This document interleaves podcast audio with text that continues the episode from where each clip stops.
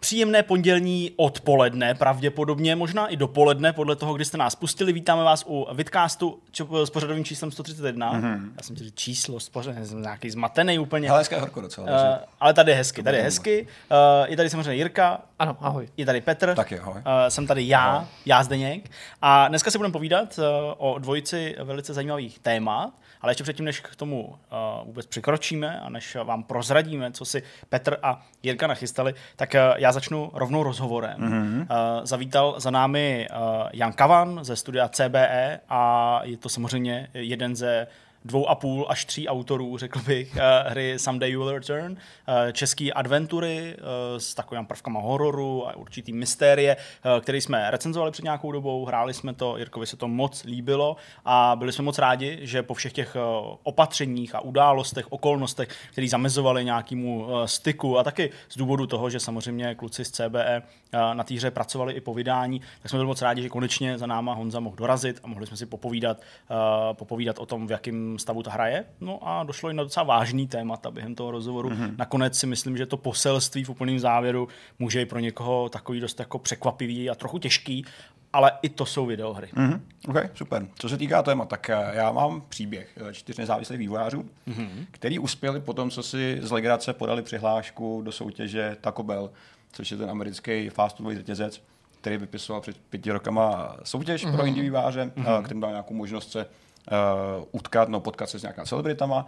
A oni to z legrace udělali a z legrace i uspěli, takže to je jako, jako pěkný příběh. To je hezky. No od toho Taco Bell Petrovýho nebude ku podivu tak daleko k mému tématu a to jsme se nikterak nedomlouvali. Já budu mluvit o reklamních hrách, mm-hmm. reklamě ve hrách, hrách, které jsou propojený s reklamou, ale trošičku v jiném podání, než jsme to tady měli nedávno mm-hmm. od tebe, protože ty jsi zmiňoval, jak se nejrůznější produkty probojovali do konkrétních videoher, ale tam ty produkty hrály, řekl bych, marginální roli. Mm-hmm. Šlo skutečně o product placement v pravém slova Jasně. smyslu. Ale já jsem se zaměřil na tituly, které vznikaly častokrát primárně jako s cílem propagovat konkrétní produkt.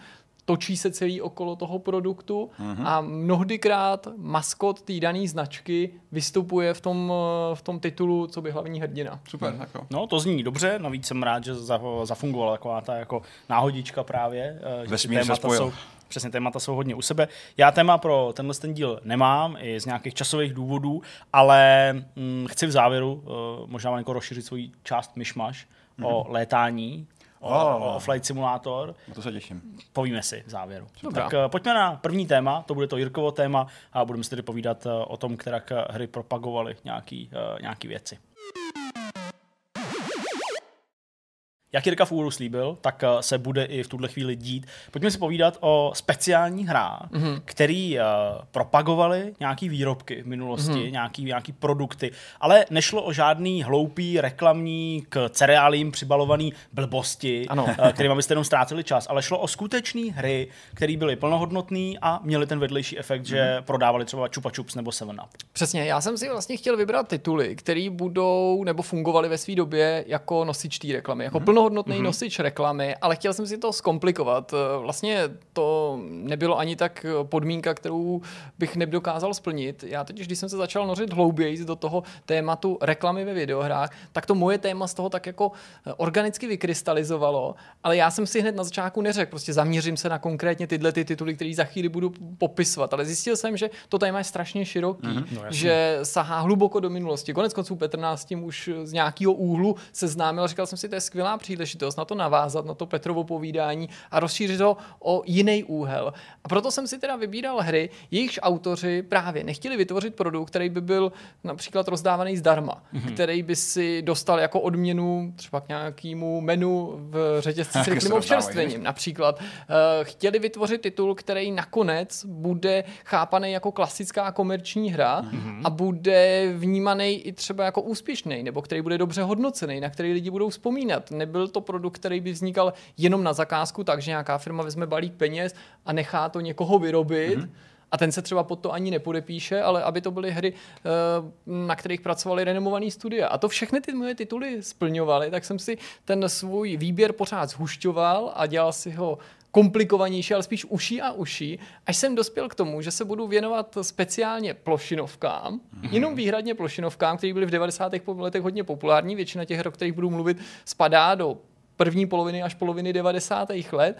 Chtěl jsem, nebo další mojí podmínkou bylo, aby ty hry uspěly, hmm. aby uspěly i u kritiky, i u komerčně. Řada z nich se dočkala pokračování, který ne vždycky třeba byly hmm. s tím brandingem taky spojený. Jenom taková vsuvka, když říkáš uspěly komerčně, posuzoval jsi to podle toho, jestli se prodali, to znamená v nějakém objemu, anebo jestli komerčně zafungovaly ve smyslu toho, že měli ten kladný dopad na prodej toho produktu. To nevím, ne, já jsem myslel spíš to, jak se prodávala ta hra Jasně. samotná, jaký sbírala známky. Třeba v dobových recenzích, mm-hmm. to často byly mnohem vyšší známky, než byste si třeba tipli při mm-hmm. prvním pohledu na tu hru, a právě jestli třeba i na základě těch prodejů došlo na to pokračování a zda to mm-hmm. pokračování pořád bylo součástí toho brandingu, nebo už šlo o hru, která se v některých případech toho brandingu zbavila. No a zvlášť mě taky zajímalo, i když to se mi nepodařilo splnit ze sto procent, ty tituly, nebo konkrétně ty plošinovky, v nichž hlavním hrdinou se stal maskot mm-hmm, toho jasně. konkrétního produktu nebo té značky. No a aby jsem to už neokecával, tak začneme hrou Cool Spot, okay. respektive sérií Cool Spot, což je jedna z velmi populárních plošinovek, jejímž úkolem bylo propagovat nápoj seven up. Mm-hmm. To je produkt, který ty si tady zmínil mm-hmm. na začátku, pokud si nepletu, Zdeňku. A abych vám i divákům připomněl, co to seven up je a jak vypadal takovej Cool Spot, tak vám tady, ale bez zvuku, pustím jednu z reklam, mm-hmm. Která, která je reklamou právě na nápoj seven up, v níž vystupoval Cool Spot, který byl stvořený ještě dřív, než existovala ta hra, a dokonce vidíte, že ta pochází, ta reklama, z období toho souboje s Coca-Colou, Aha. kdy Cool Spot, a to se objevilo dokonce i v té hře, používal slogan Uncola. Možná okay. to dokonce Aha, i v rámci no, této reklamy ten slogan uvidíme, což si nepamatuju. Takže postavička, která byla stvořena ještě přes hrou, je to tam, mm-hmm. The Uncola tady, a celá ta reklama Uncola. Se točí a okolo toho. Cool Spot je ta, ta, ta červená věc, co tam pobíhá. Cool Spot je ta červená věc, což je maskot, který ho tehdy seven up používal, ale ještě to bude mít nějaký háček. No, no a za... To je určitě nějaký brácha takových těch panáků, co prodávají M and M's, já si myslím. Vypadá to podobně, to je pravda. Je to takový podobný, je to takový podobný, ono to bylo typický docela pro tu dobu. Jasně. Asi to poznáte, ten rukopis třeba přelomu osmdesátých devadesátých let, kdy tyhle ty hraví odlehčené věci byly populární. Mm-hmm. Ta první hra se jmenovala jednoduše Cool Spot podle toho maskota, vyšla v roce devatenáct devadesát tři a vydavatelem a v tomto případě i vývářem byla společnost Virgin, to znamená mm-hmm. docela jako slavný tým. Jasně, uh, titul vyšel na konzole, PCčko, Amigu, celou řadu handheldů, to samozřejmě z rukou šlo ruku v ruce s tou jeho popularitou, a já vám ukážu samozřejmě i našim divákům, pokud všechno klapne, ukázku ze hry jako takový. Mm-hmm. Teďka uvidíme verzi pro Sega Mega Drive, respektive Genesis, protože sledujeme americkou Slice. verzi. Ta sice neměla tak opulentní úvodní animaci, ale já jsem se rozhodl vybrat právě tuhletu verzi jako první, protože za chvíli uvidíme jednu zajímavost, a sice, že hned ta hra začíná intrem, který je spojený s menu, v nich v tom intru vystupuje přímo ta flaška seven up, ze který se vyloupne ten Cool Spot, aby bylo naprosto jasný, o jaký ho hrdinu jde a co je. Vlastně. Jo, takže docela vlastně jako chytře prodaný ten marketing. E, možná jedině v Americe neposmysleli na to, že my všichni, kdo pamatujeme osmdesátá a devadesátá léta, víme, že tady v Česku Zup. a na Slovensku se tomu říkalo zup, zup že jo, prostě. Okay. A já jsem až po několika letech jako dítě zjistil, Taky. že to není zup, jo, to nebylo jenom jako, že bychom tomu tak z legrace říkali. Nějaký, mě přišlo, že ten fond měl někde jako skoro takový jako naznačenou tu jako patku. Skoro dole, to tak působilo, no. Že, že, jako, že to byla patková sedmička a vypadalo to tak. Já jsem tomu taky takhle říkal a, a opravdu to trvalo hrozně dlouho, než jsem zjistil, že to je seven up. Cool Spot jako takový je vlastně docela pěkně rozhejbanou plošinovkou. Není náhodou, že většina, nebo všechny ty hry, o nich se dneska budeme bavit, a většina her obecně, které jsou spojený s nějakým tím brandingem a s tou reklamou, jsou plošinovky, protože to byl žánr tehdy prostě populární, mm-hmm. rozšířený hodně na těch jako domácích konzolích, dal se snadno portovat, ale důvodem, proč jsme si ukazovali nejdřív tuhletu konkrétní verzi, je něco, co se stalo o chvíli později, a sice, že Cool Spot dorazil taky do Evropy. Ano. A proto tady pouštím tohleto srovnání. A do Evropy dorazila to, co sledujete po levé straně. Aha. Aha. Do Evropy dorazil Cool Spot coby titul, jeho ale... hlavním hrdinou byl Cool Spot, co by postavička, to samozřejmě výváři nezměnili, ale přisurfoval na anonymní flašce, v níž je nápis S O S, Aha. a byla hra zbavená dalších uh, náznaků toho brandingu, a ten důvod je hodně zajímavý. A sice, že v některých teritoriích nebyl už v tu dobu maskotem nápoje seven up Cool Spot jako Tako, takovej. Aha. A nápoj, ten výrobce té limonády nechtěl zákazníky mást a tím maskotem v té době byla postavička, která se jmenovala Fido Dido. Vzpomínáte si na ní? Vůbec, vůbec, byl to takový panáček, teďka je mi jasný, že vás o to bych ochudil, zatímco diváky ne, takže vám Fida Dida ukážu. Fido. Když tak to tam i prosím tě napiš, Petře, Fido Dido, ono to na nás hned vyskočí. Jasně. A možná si ho vybavíte z některých dobových reklam. No, Fido Dido byla postava, která jako v jednu jo. dobu v některých zemích propagovala i nápoj seven up. Asi si ho vybavuju. A už. Prostě, když se ta hra měla mm-hmm. uvádět v teritoriích, kde s tím seven upem nebyl spojený Cool Spot, tak si řekli, OK, tak tuto asociaci bychom asi měli vyhodit. Cool Spot patří mezi hry, které byly skutečně poměrně úspěšný, byl dobře hodnocený, dobře se prodával a to do té míry, že se dočkal pokračování. To pokračování si samozřejmě ukážeme. Jmenovalo se Cool Spot Goes to Hollywood, mm-hmm. ale jak uvidíte, jen co se prokoušeme přímo do té hry, tak se vývojáři trochu odvázali, perspektivu mm-hmm. změnili, nebo prostě podobu té akce, klidně nás prosím posuň, a místo dvě dé plošinovky no z boku viděný vsadili na sám, izometrickou grafiku, která je vlastně docela líbivá, mm-hmm. ale už to nebyl zdaleka takový úspěch a možná ta jednoduchost té původní hry tam chyběla. Zajímavý ovšem je, že na tom Cool Spotu a na tom jeho úspěchu má nezanedbatelnou, nezanedbatelný podíl vývojáři, už jméno budete pravděpodobně znát, jmenoval se David Perry, mm-hmm. jmenuje se David Perry a ten později, po to, co opustil Virgin, založil studio Shiny, mm-hmm. ale už ve Virginu měl na kontě, kromě Cool Spota, třeba Aladina, Earth for Jim, posléze dělal MDKčko nebo třeba Messiah a pak mm-hmm. stál taky u zrodu té cloudové streamovací služby Gaikai, kterou Jasně, posléze pohltilo Sony, Sony a PlayStation. Aha, pokud se nemýlim. A to přitom pořád nejsou všechny hry s Cool Spotem, respektive všechny hry, které nějakým způsobem pracují s tou image nápoje seven up. Máme tady ještě starší hru dokonce, která se jmenovala jenom Spot the Video Game. Tou jsem záměrně nezačal, protože není tak slavná a mě, mě nešlo až tak o tu chronologii, ale u každého toho konkrétního titulu nebo té značky jsem chtěl vypíchnout ten titul, který byl jako dominantní, mm-hmm. nebo který mm-hmm. skutečně, kterýmu se podařilo jako prorazit tu bublinu. Tady to bylo možný vnímat spíš skutečně jako reklamní záležitost. To je hra Spot the Video Game z roku devatenáct set devadesát. Jak vidíš, mnohem jednodušší, není to mm-hmm. žádná pěkná plošinovka, proto se mi to nehodilo do toho mýho výběru, ale ignorovat jsem ho nechtěl. A hru, kterou bych vás chtěl zvlášť upozornit, abyste na ní nezapomněli, ta se jmenuje Spot the Cool Adventure, vyšla na Game Boy. Aha. To tolik her, jako a kolikrát se o ní mluví jako o portu Cool Spota, mm-hmm. ale samozřejmě port to není, dokonce s tou hrou nemá m, příliš společného, jenom je to prostě plošinovka se spotem červeným v hlavní roli. A ještě jednou se k této hře pak ve velmi zajímavé souvislosti vrátíme. Mm-hmm. Teď ale necháme Cool Spota na chvíli odpočívat a podíváme se na další značku, respektive mm-hmm. další postavu, a tou je Chester Cheetah.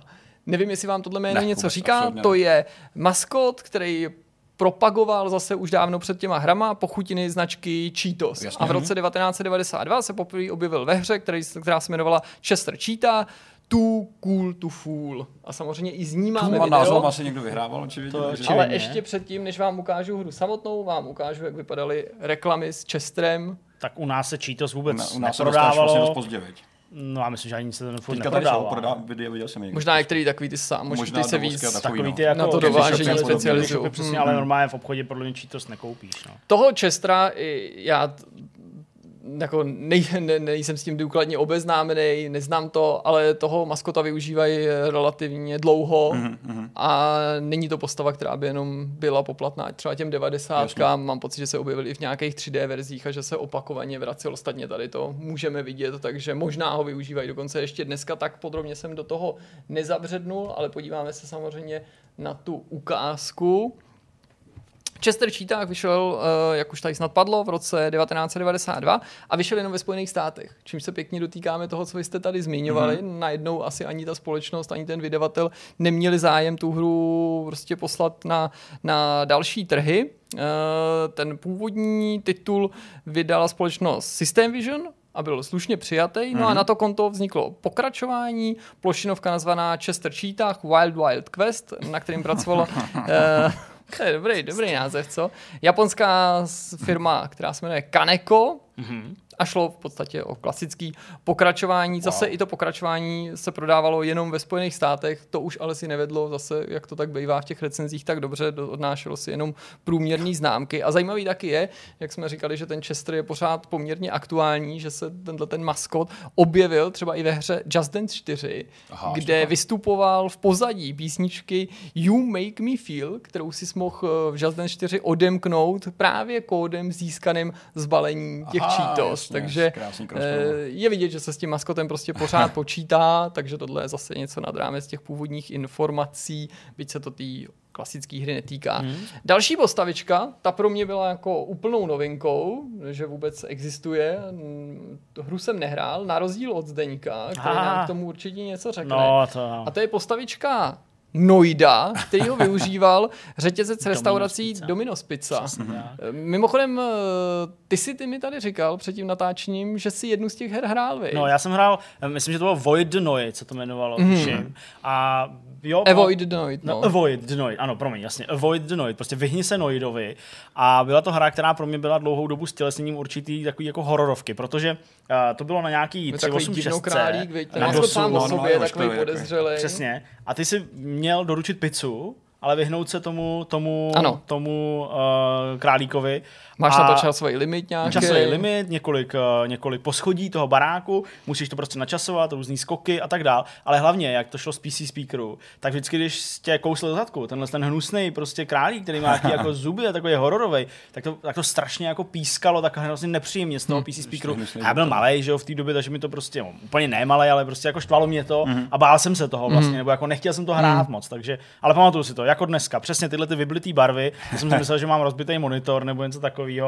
Jedna z prvních barevných her, který jsem hrál jako na svém počítači. No, už ta grafika prozrazuje, že ten titul je dost starý, vyšel v roce devatenáct osmdesát devět, no, jeden z nejstarších v, v rámci toho mýho výběru jo, jo. takhle koncipovaných titulů, posléze se dostal z Commodore šedesát čtyři i na D O S a v roce devatenáct devadesát pak vyšla další hra, což je japonská akční plošinovka, kterou my ve světě známe pod názvem Yo Noid, kterou okay. vydávala společnost Capcom. Tady si ji pustíme, abyste vy zatím mohli sledovat. To jo. vidíte, že už je jako něco... A to už hraješ za ně, jasně. Klasičtějšího, tak jak to známe dneska. Vyšla pro N E S, jak jsem říkal, vydavatelem byl Capcom. A zajímavý na této hře je, že původně neměla s Noidem, s tou postavičkou a s tím brandingem Domino's Pizza vůbec nic společného. A to spojení přišlo až ve chvíli, kdy tato hra, která původně vyšla v Japonsku pod úplně jiným názvem a neobsahovala tu postavu a ty ostatní odkazy, procházela lokalizací do angličtiny, tak si prostě řekli, OK, vytvoříme tohleto spojení. Mechanismy se nezměnily, hra zůstala stejná, ale změnila se pochopitelně grafika, částečně zvuky mm-hmm. a část toho soundtracku mm-hmm. a ve Spojených státech,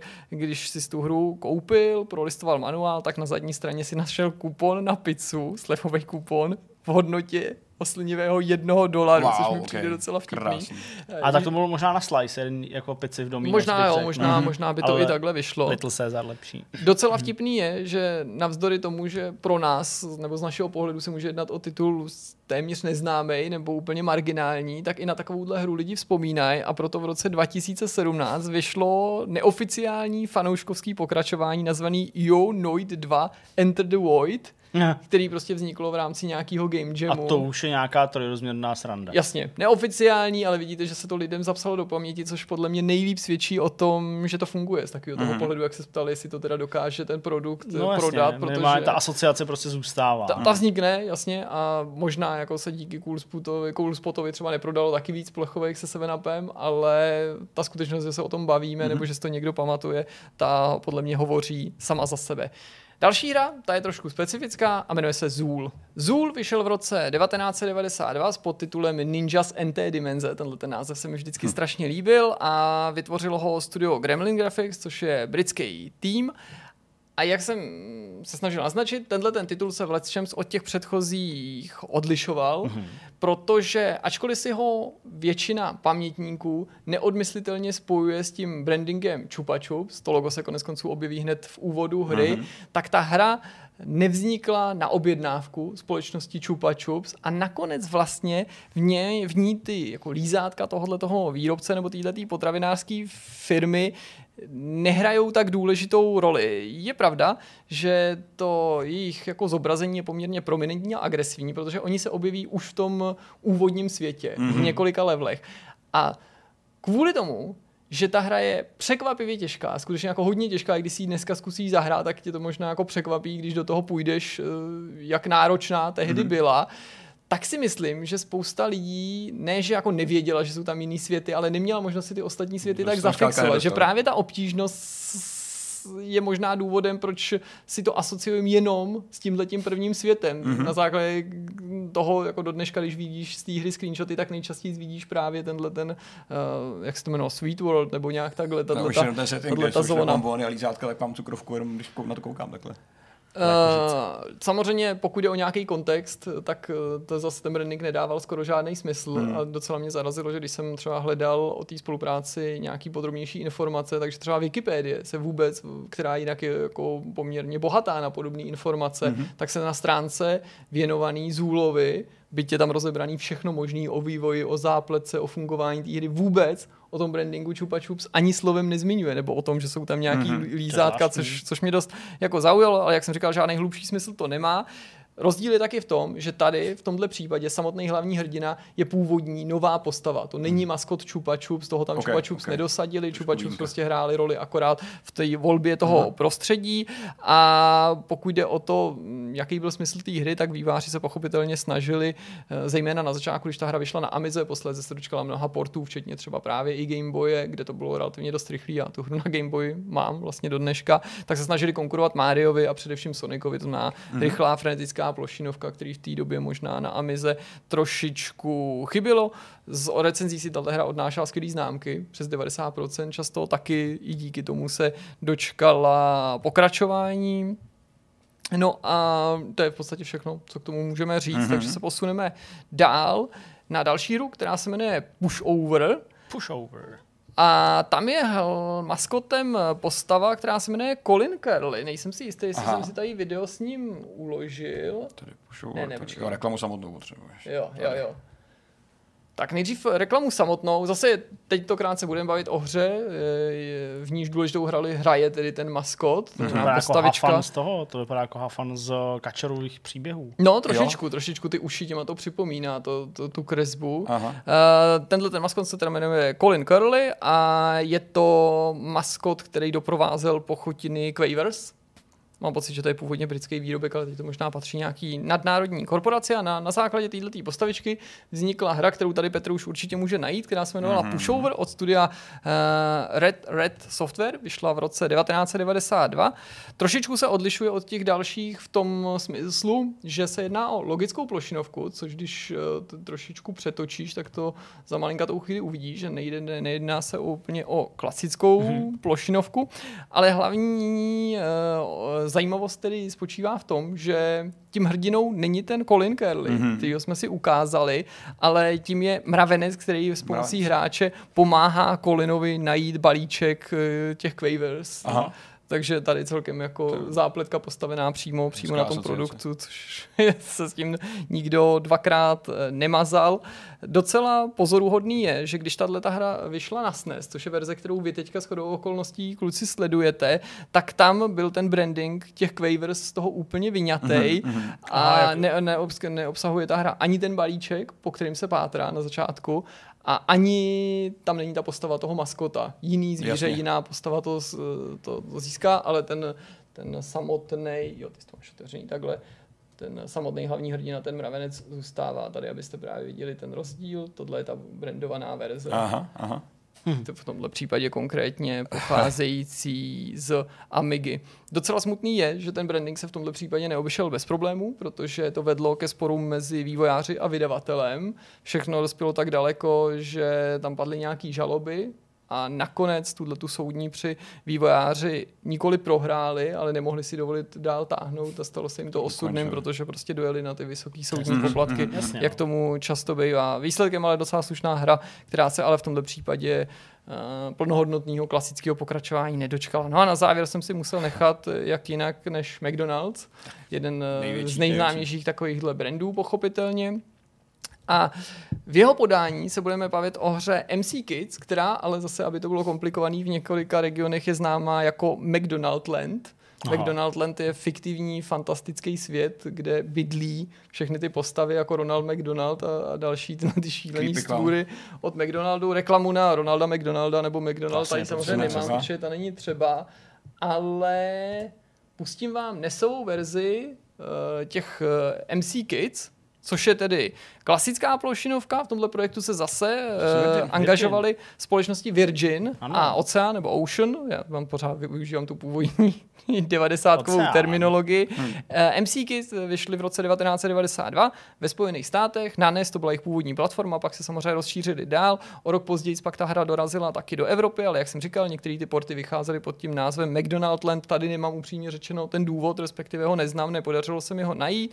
V té hře se vydáš do tohoto světa McDonaldlandu, ujmeš se jednoho z těch kluků, těch M C Kids, což je Mac a Mick. Uh-huh. Není mezi nimi žádný rozdíl, akorát v účesu a barvě pletí. Mám pocit, že ta hra dokonce podporovala i možnost hrát ve dvou. Jo, a vy teďka shodou okolností sledujete jednu z věcí, kterou se tenhle ten klon, odliš, klon Super Mario Bros. Uh-huh. třeba odlišoval od této zmíněné legendární uh-huh. plošinovky, a to je ta převrácená gravitace. Jo, jo. Nebo nejrůznější transformace. Takže navzdory tomu, že tahle ta hra, a to mi přišlo teda mimořádně zajímavý, vznikla za pouhých osm měsíců a dělali jenom čtyři vývojáři. Jo. A byla zpočátku považovaná za jednoznačný klon Mario Bros. A dalších her. Vidíte i to i v tom prostředí, ten způsob, to prostředí, které, kterým to, tak se, kterou se nakládá, mm. nakládá s tou grafikou nebo s těma asetama. Mm-hmm. Tak oni do toho zapojili i v tomto šibeničním termínu několik docela dobrých nápadů a výsledkem tedy byla jako hra, na kterou se fakt vzpomíná jako na povedenou, hra, která se dobře prodávala, získávala docela dobrý hodnocení a to mm-hmm. navzdory tomu tedy, že jako opakovala mm-hmm. takovou jako, jako zavedenou formulky,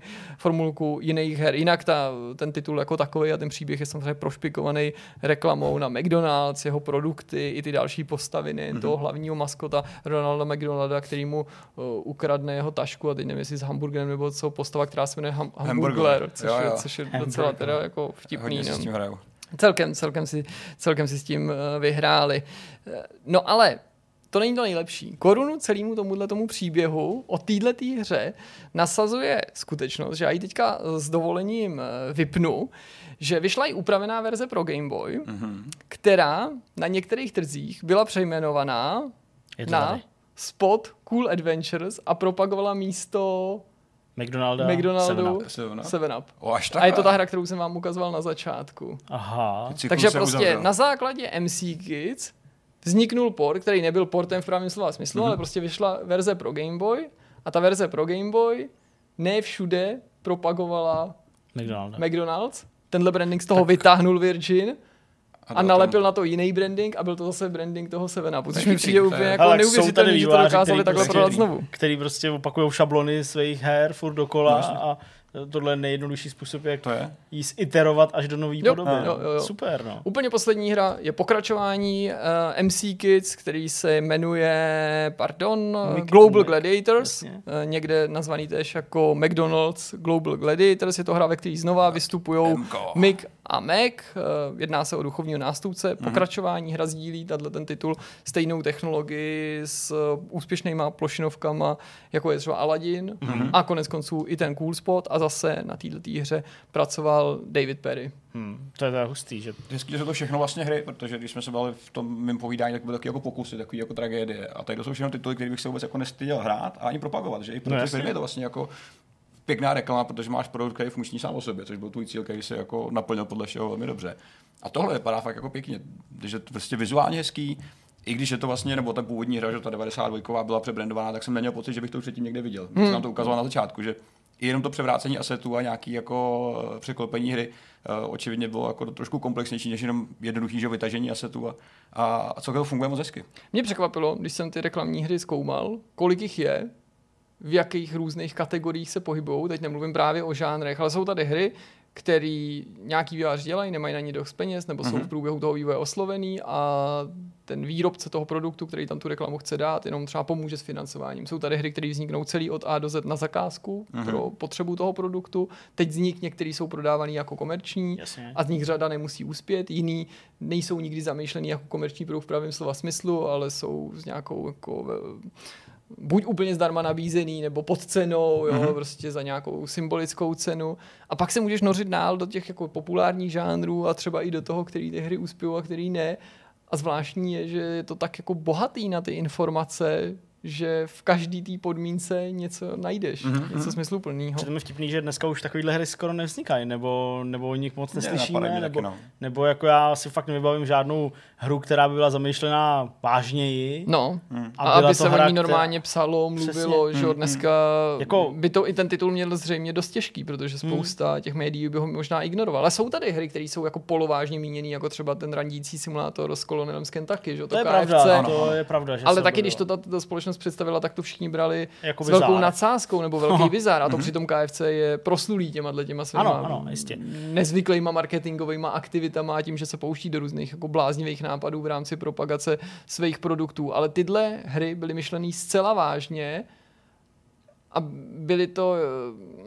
Tak. Ty, ty výváři se pod to nemuseli stydět podepsat. Hmm. Tak nahrávalo tomu i ta doba, že jo, to určitý pionýrství, prostě jako, že zkusíme jako marketingový nástroj použít prostě videohru, hmm. že jo, v té hmm. době populární, přesně plošinovky a tak dále, že jako ten záměr naprosto chápu, rozumím tomu, ale asi jsme pokročili někam dál a podle mě asi nejblíž Uh, jako k těmhle s těm plnohodnotným, řekněme, hrám s uh, reklamním potenciálem, mají podle mě v tuhle chvíli jako třeba sportovní hry vycházející z nějakých sérií, nebo no, něco no, takového. To je vlastně nejvíc jako artikl do nějaký míry, hokej, formule a tak dál, že prostě tam mi to asi přijde jako nejblíž, ale jinak... Akorát, že ty musíš ty platit za tu licenci a ne ta, přesně, ta firma tobě za to, že to děláš. Na druhou stranu, ale vlastně teďka, když jsme takhle o tom jako bavíme, tak mě vlastně jako, sice to není hra samozřejmě, která by byla plně věnovaná nějakému jako titulu, ale zase se často probírá, když se objeví nějaká reklama pak v té hře mm-hmm. a třeba Hideo Kojima jako celkem říkám bezprecedentně, ale jako procpal Death Stranding různýma věcma. Jo, to jsme řešili, no, ale to s tím Petrovým tématem, jasně, Monster a to je jiný téma.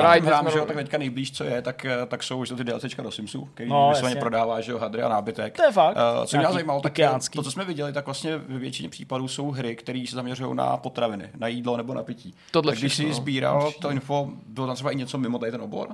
Určitě jsou tam i jiné věci, ale zvláštní je, že jídlo tvoří jako drtivou většinu. A konec konců i z toho tvýho tématu to bylo patrný, ačkoliv ty jsi vybral hmm. jiný způsob uh, propojení videoher a produktů nebo videoher a reklamy, tak jsme se tam bavili v několika různých případech o jídle. Hmm. Napadá úplně samý nekorektní věci, třeba jako Wild Wild Smoke reklama Mar- na Marlboro, prostě musíš jako hmm. ukouřit k smrti svýho kovboje. Okay. No a to je další zvláštní věc, že třeba v těch herních mechanismech se tyhle ty věci příliš moc jako nepropisovaly. Mám pocit, že třeba hmm. ten Cool Spot střílí nějaký bublinky, které můžou být vnímaný jako bublinky z té sodovky nebo z toho nápoje. Ale většinou ten branding byl vizuální spíš než funkční. Jo. Nepropisovalo se to do těch herních mechanismů, pokud odmyslíš si tu úvodní zápletku. Třeba jako u toho Noida, že jo, jasně, tak je to, objedná si to firma nebo podílela se na tom finančně firma, která dělá pici, tak ta pizza v tom hraje nějakou roli, jasně. Pizzu je potřeba doručit, nebo v jiném případě se balíček s tvojí oblíbenou jo. pochutinou ztratí a tak. Pěkný, hele. Tak škýrko, super, to bylo tak moc dobrý. Dobrý téma. Uh, je teda vidět, že i reklamní hry prostě, nebo hry, které uh, mají ten reklamní potenciál, můžou být plnohodnotný. Uh, určitě to přečtete i třeba v nějaký jako naší formě na webu, kde to máte ucelený s obrázkama, s videama, ale uh, já myslím, že tady vám to kompletně v tomhle vidcastu taky posloužilo, tak uh, tolik k tomuhle tématu, ale nezůstaneme úplně daleko, přesuneme se dál na to, co si předal Petr. V druhém tématu si budeme taky vlastně povídat tak trochu o reklamní hře, ale je to spíš uh, hra, která vzešla ze podpory uh, řetězce rychlého občerstvení Taco Bell mm-hmm. v uh, Spojených státech a jak už uh, tady Petr na úvod říkal, tak uh, se týká trojice nezávislých vývojářů. Čtveřice. Čtveřice dokonce, já tady vidím pouze tři z nich, ale uh, čtveřice, mm-hmm. který řekli, že to zkusej, soutěž vypsanou Taco Bellem uh, podstoupit, uh, podstoupili a vyhráli. No tak pojď nám říct ten příběh, to mě Ona, zajímá. Ta výhra je taková jako dost symbolická. Můžou chodit protože... rok si kupovat blbý nějaký Taco Belly? Taky, uh, taky. Uh, ten příběh tako, na, myslíš? Uh, tako, tako, co se najít. Tako, tako. Uh, ten příběh sepsal člověk, který se jmenuje Nikola Slivs. Uh, je to vlastně velmi čerstvý povídání, který je na, teďka na Gambasu, objevilo se vlastně tři dny zpátky. A je to člověk, který ještě před pěti rokama se svýma třema kamarádama, zatímco dostudovával vysokou školu, tak ve sklepě dělali hru, což je asi příběh spousty nezávislých hráčů. Já jsem taky ve sklepě dělal nějakou hru. Každý hraje ve sklepě něco jiného. Uh, oni vyvíjeli svoje hry, uh, samozřejmě jako, jako správný student a, a individuář, na to nemáš moc času a bereš to prostě jako zábavu. Uh, nicméně v jeden moment, uh, v roce dva tisíce šestnáct uh, konkrétně, se uh, objevila reklama na internetu od Taco Bell, americký řetězec, uh, který že ho, se zaměřil hlavně na tacos, mexický jídlo, takový fast food, který prostě produkuje tyhle, ty, tyhle ty dobroty. A to samo sobě je divný, že by fast food chtěl nějakým způsobem pozbuzovat nezávislí vývojáře uh, s dobrým úmyslem nebo s nějakým konkrétním úmyslem je nezvyklý. Nicméně Nikola, který tehdy zastřešoval vlastně celý ten projekt s těma kamarádama, tak vzal iniciativu a prostě tam přihlásil. Tak nějak ze srandy, uh, on říká, že vlastně jako vůbec nic nečekali, protože to samozřejmě vypadalo jako nesmysl uh, a zkusili to. Ta, nicméně, takže oznámil to tím způsobem, hele, přihlásil jsem vás do soutěže, uh, všichni jsme se zasmáli, protože jednou z cen bylo například pět set doláčů, takzvaný uh, Taco Bell měny, to znamená nějaký kredit, který jste mohli použít na nakupování jídla a, a menu. Hezká výhra, mě by stačila sama o sobě, bylo by to úplně v pohodě. Kdyby nás třeba někdo viděl z našich kuřátkových hodů ještě v kotvě, tak nám taky může něco hodit. Nicméně, to byla jen jedna část ceny. Jedna část ceny. Ta druhá, kterou, která vlastně ta přidaná hodnota, kterou Taco Bell přines, tak byl i nějaký prostor, kde můžou ty lidi své výtvory ukázat a publikovat o nich nějaký záznamy a posty. To není málo. Hezký nápad, super. To je ta druhá. Třetí doba byla ta, že měli zprostředkovat kontakt s nějakýma, když to řeknu z jejich pohledu, celebritama herního průmyslu. Ať už si pod tím představíte cokoliv, mm. mělo to být nějaký spojení s lidma, kterým dají rady a, a nějakou konzultaci, za kterou samozřejmě Taco Bell platil. Hezký nápad pod, vlastně pod taktovkou značky Indie Game Garage, Taco Bell Indie Game Garage, což je jako nezvyklý, ale, ale skutečně to fungovalo. Ten citát v té první fázi, té ještě nadšení fáze, tak přímo od Nika je: řekl jsem kámošům o přihlášce potom, co jsem jí podeslal, a všichni jsme se nad tím zasmáli. Bavilo nás, že jsme mohli mít teďka jídlo na půl roku zadarmo, pak jsme na to vlastně zapomněli. Vlastně uběhlo pár týdnů, u nikdo už ani nevěděl, že se nějaký soutěže přihlásili, brali to jako srandu. Jenže ono se to ukázalo, že to taková sranda není, protože za pár týdnů přišel e-mail od zástupce Taco Bell, který včetně vlastně dalších devatenácti vývojářů nebo nějakých týmů vzal tady ty kluky a udělal z nich jako formální vítěze. Což je skvělý, dostali pět set doláčů na, na tacos a při dalšího kola s devatenácti lidma. Tady už se začíná trošku jako drhnout, protože se samozřejmě ukazuje, co se, co se, co se děje dál. Jednou z těch věcí byla pozvánka na Discord, vlastní kanál, který zařídil Taco Bell, respektive nějaký reprezentant, kde, kde ty kluky nahromadil a tak nějak jako vyplivli. To znamená, ta soutěž samotná byla už taková pofilierní v tom ohledu, že nebyla úplně moderovaná. To znamená, ty kluky vzali ty ostatní studia, hodili na Discord a tam vlastně nechali nějakou dobu bejt. A je to popsaný dobře, protože vlastně oni a ty kluci, včetně ostatní, byl takový zmatený, nikdo vlastně nevěděl, co se děje. A popisují to tak, že to byl vlastně jeden velký chaos, kde se mohli tak maximálně bát mezi sebou, ukazovat si svoje vlastní hry, ale, ale nikdo vlastně nevěděl, co bude dál. Tady to je něco, co sdíleli úplně všichni a už to byl takový náznak toho, že je něco, něco mm-hmm. špatně. Můžete do toho jenom vstoupit, mm-hmm. bychom to udělali jako úplně jasno, protože mi možná něco uniklo. Mm-hmm. Uh, oni se přihlásili do soutěže ano. s žádnou hrou, jenom se tam přihlásili. Přesně tak. Formulář. A uh, jako museli nejdřív vybrat, aby se mohli utkat s nějakýma... Nějakou hru měli, samozřejmě nějakých jako pár jo, takhle, jo, takhle. Přihlásili se na základě té hry, pak byli vylosovaný a už byli jo, v tom uším půlu. Takhle. A byli v uším půlu těch devatenácti, přesně jak ty tak. říkáš, a oni hodili na Discord. To jsou výherci, přesně. Já jsem tak. pomalejší dneska. Takže... No, možná já jsem spíš moc rychlej, to je ještě já jako zase, druhá strana. Já zase odjedu zase na svém vozíku a jdu ne, ne, ne, zase nahodím na kole. Jen tady buď a kontroluji, jestli něco neříkám. Uh, samozřejmě to lákadlo toho, že, že by dostali nějaký uh, sociální prostor, byl skvělý. Uh, v jednom z těch prvních rozhovorů se zástupcem Taco Bell se naschvál zeptali, jestli bude Taco Bell na sociálních sítích sdílet jejich posty. Což by bylo krásný, protože Nick sám přiznává, že pro individuáře je takovýhle jako, takový exposure, hmm. to, co ty chceš, to by bylo samozřejmě krásný. Odpověď byla ne. Takže jeden ne. z těch jako prvních perků, když to takhle vlastně už neexistoval, mm-hmm. takže postupně nějaký jako atraktivita těch cen na těch výher samotných odpadá a, a, a, a mizí. Tohle to samozřejmě trvalo nějakou dobu, nějakých pár dní. Nicméně, jakmile padly jako na světlo se tady ty informace, tak se utlumil Discord a až po nějakých několika týdnech zase přišel Taco Bell s tím, že má konečně prvního V I P člověka z herního průmyslu, se kterým je spojí, je jako, jako týmový chat a můžou se ptát, na co chtějí. Samozřejmě ten člověk ti má dát nějaký rady, to by jako vývojáři a už tady nastal první problém, protože ten první člověk, který měl ty kluky nějak provádět, tak byl streamer, který se jmenuje Jericho, nevím, jestli znáte kluci, ty jsi aktivnější na, na, na Twitchi. Ale není to vývojář. Prostě. Něco mi to říká, ale asi, asi ne, no. Není to vývojář a, a vlastně tady už byl první problém, protože při tom samotném kolu, který měl vývojáři právě s tím jasným člověkem, tak ani ten, ten Jericho, ten streamer, který tam nějak radit, tak samozřejmě nevěděl skoro proč. Bylo mu řečení velmi vágně, že se má s těma klukama bavit, má jim dát nějaký rady. Ale samozřejmě, jak já jako streamu můžu radit vývojářům a ty jako vývojář, byť samozřejmě trošku naivní, ještě, ještě nezávislý vývojář, který nemá zkušenosti, tak chceš jediný, chceš, aby ten člověk prostě odstreamoval svoji hru. A samozřejmě tak to se ukázalo, že když to budu citovat přímo Nika, tak, tak mladý a mimo svůj element jsem se ptal na úplně základní otázky influencingu, ale všichni v chatu jsme se snažili debatu nasměrovat jediným směrem. Konverzaci jsme tak nevyhnutelně nasměrovali k otázce, no a myslíš, že by se třeba mohl odstreamovat naší hru? No, jasně. Tahle, ten, tahle otázka se opakovala pak asi ještě sedmkrát s dalšíma lidma, který tam nahnali. Samozřejmě odpověď byla vždycky, téměř vždycky stejná, takový jako nejasný ano, možná si to zahraju, možná ozvěte si mi, až to budete mít ruce. Takže to je takový slušný ne, jo? Slušný ne, přesně tak. Je to takový jako, ozvěte se mi, až to bude platný, ale můj mail už nebude to dobu existovat třeba. Asi to, to se bolí. Napište mi kluci na mail, to jsem já, zavináč tempmail tečka org. Já si to přečtu a odpovím. Nicméně ta práce s tím je docela dobrá, docela dobrá poznámka těch A M As, jak to vlastně, že používají na Redditu. A má, jasně, uh, Ask Me Anything. Ask Me Anything, tak těch bylo několik. Mezi těma lidma uh, byla řada lidí, jako třeba Jessica Chobot, uh, paní s tím nádherným... Myslíš Chobot? Chobot? Ne, čtyřicet let, ne, u mě ne, je to prostě Chobot. Chobot. U mě je to prostě Chobot, jednoduše. V tom vesmíru, ve kterém jste Ocean, čte jako oceán, se tohle Můj, čte Chobot. Přesně v našem multiverzu tady na Zemi číslo jedna je to prostě Chobot. Byl tam třeba Jack Patil, uh, novinář a, a jeden z největších lidí na Rooster Teeth, uh, zakladatel takový tý Achievement Hunter sekce, tuším, uh, co to nastartoval velkým. Streamer Swiftor, pro mě úplně neznámá osobnost, uh, bohužel to, já jsem, to fakt není. Já jsem si fakt milně domníval, že tam mají být vývojáři, kterým budou radit, takže si peš furt nějaký. Tohle to byly všechno vlastně jako mediální osoby. Mm-hmm. A už to samozřejmě byl jako problém, protože byl to vlastně jenom jeden velký chaos. Nicméně právě, právě Jack Patio z Rooster Teethu měl jednu dobrou poznámku, který těm klukům vlastně poradil a vlastně to byla poznámka, která jim pak pomohla vlastně uspět v tom té šílené kampani, která šla prostě do kopru od začátku. Mm-hmm. A on jim poradil, až budete mít tu hru, až budete mít release, tak do uh, předmětu mailu při odesílání preskryptů dejte, že jste z této soutěže o Taco Bell, Indie Game, bla, bla, bla. Že to lidem bude připadat zajímavý nebo bizarní. A že to otevřou.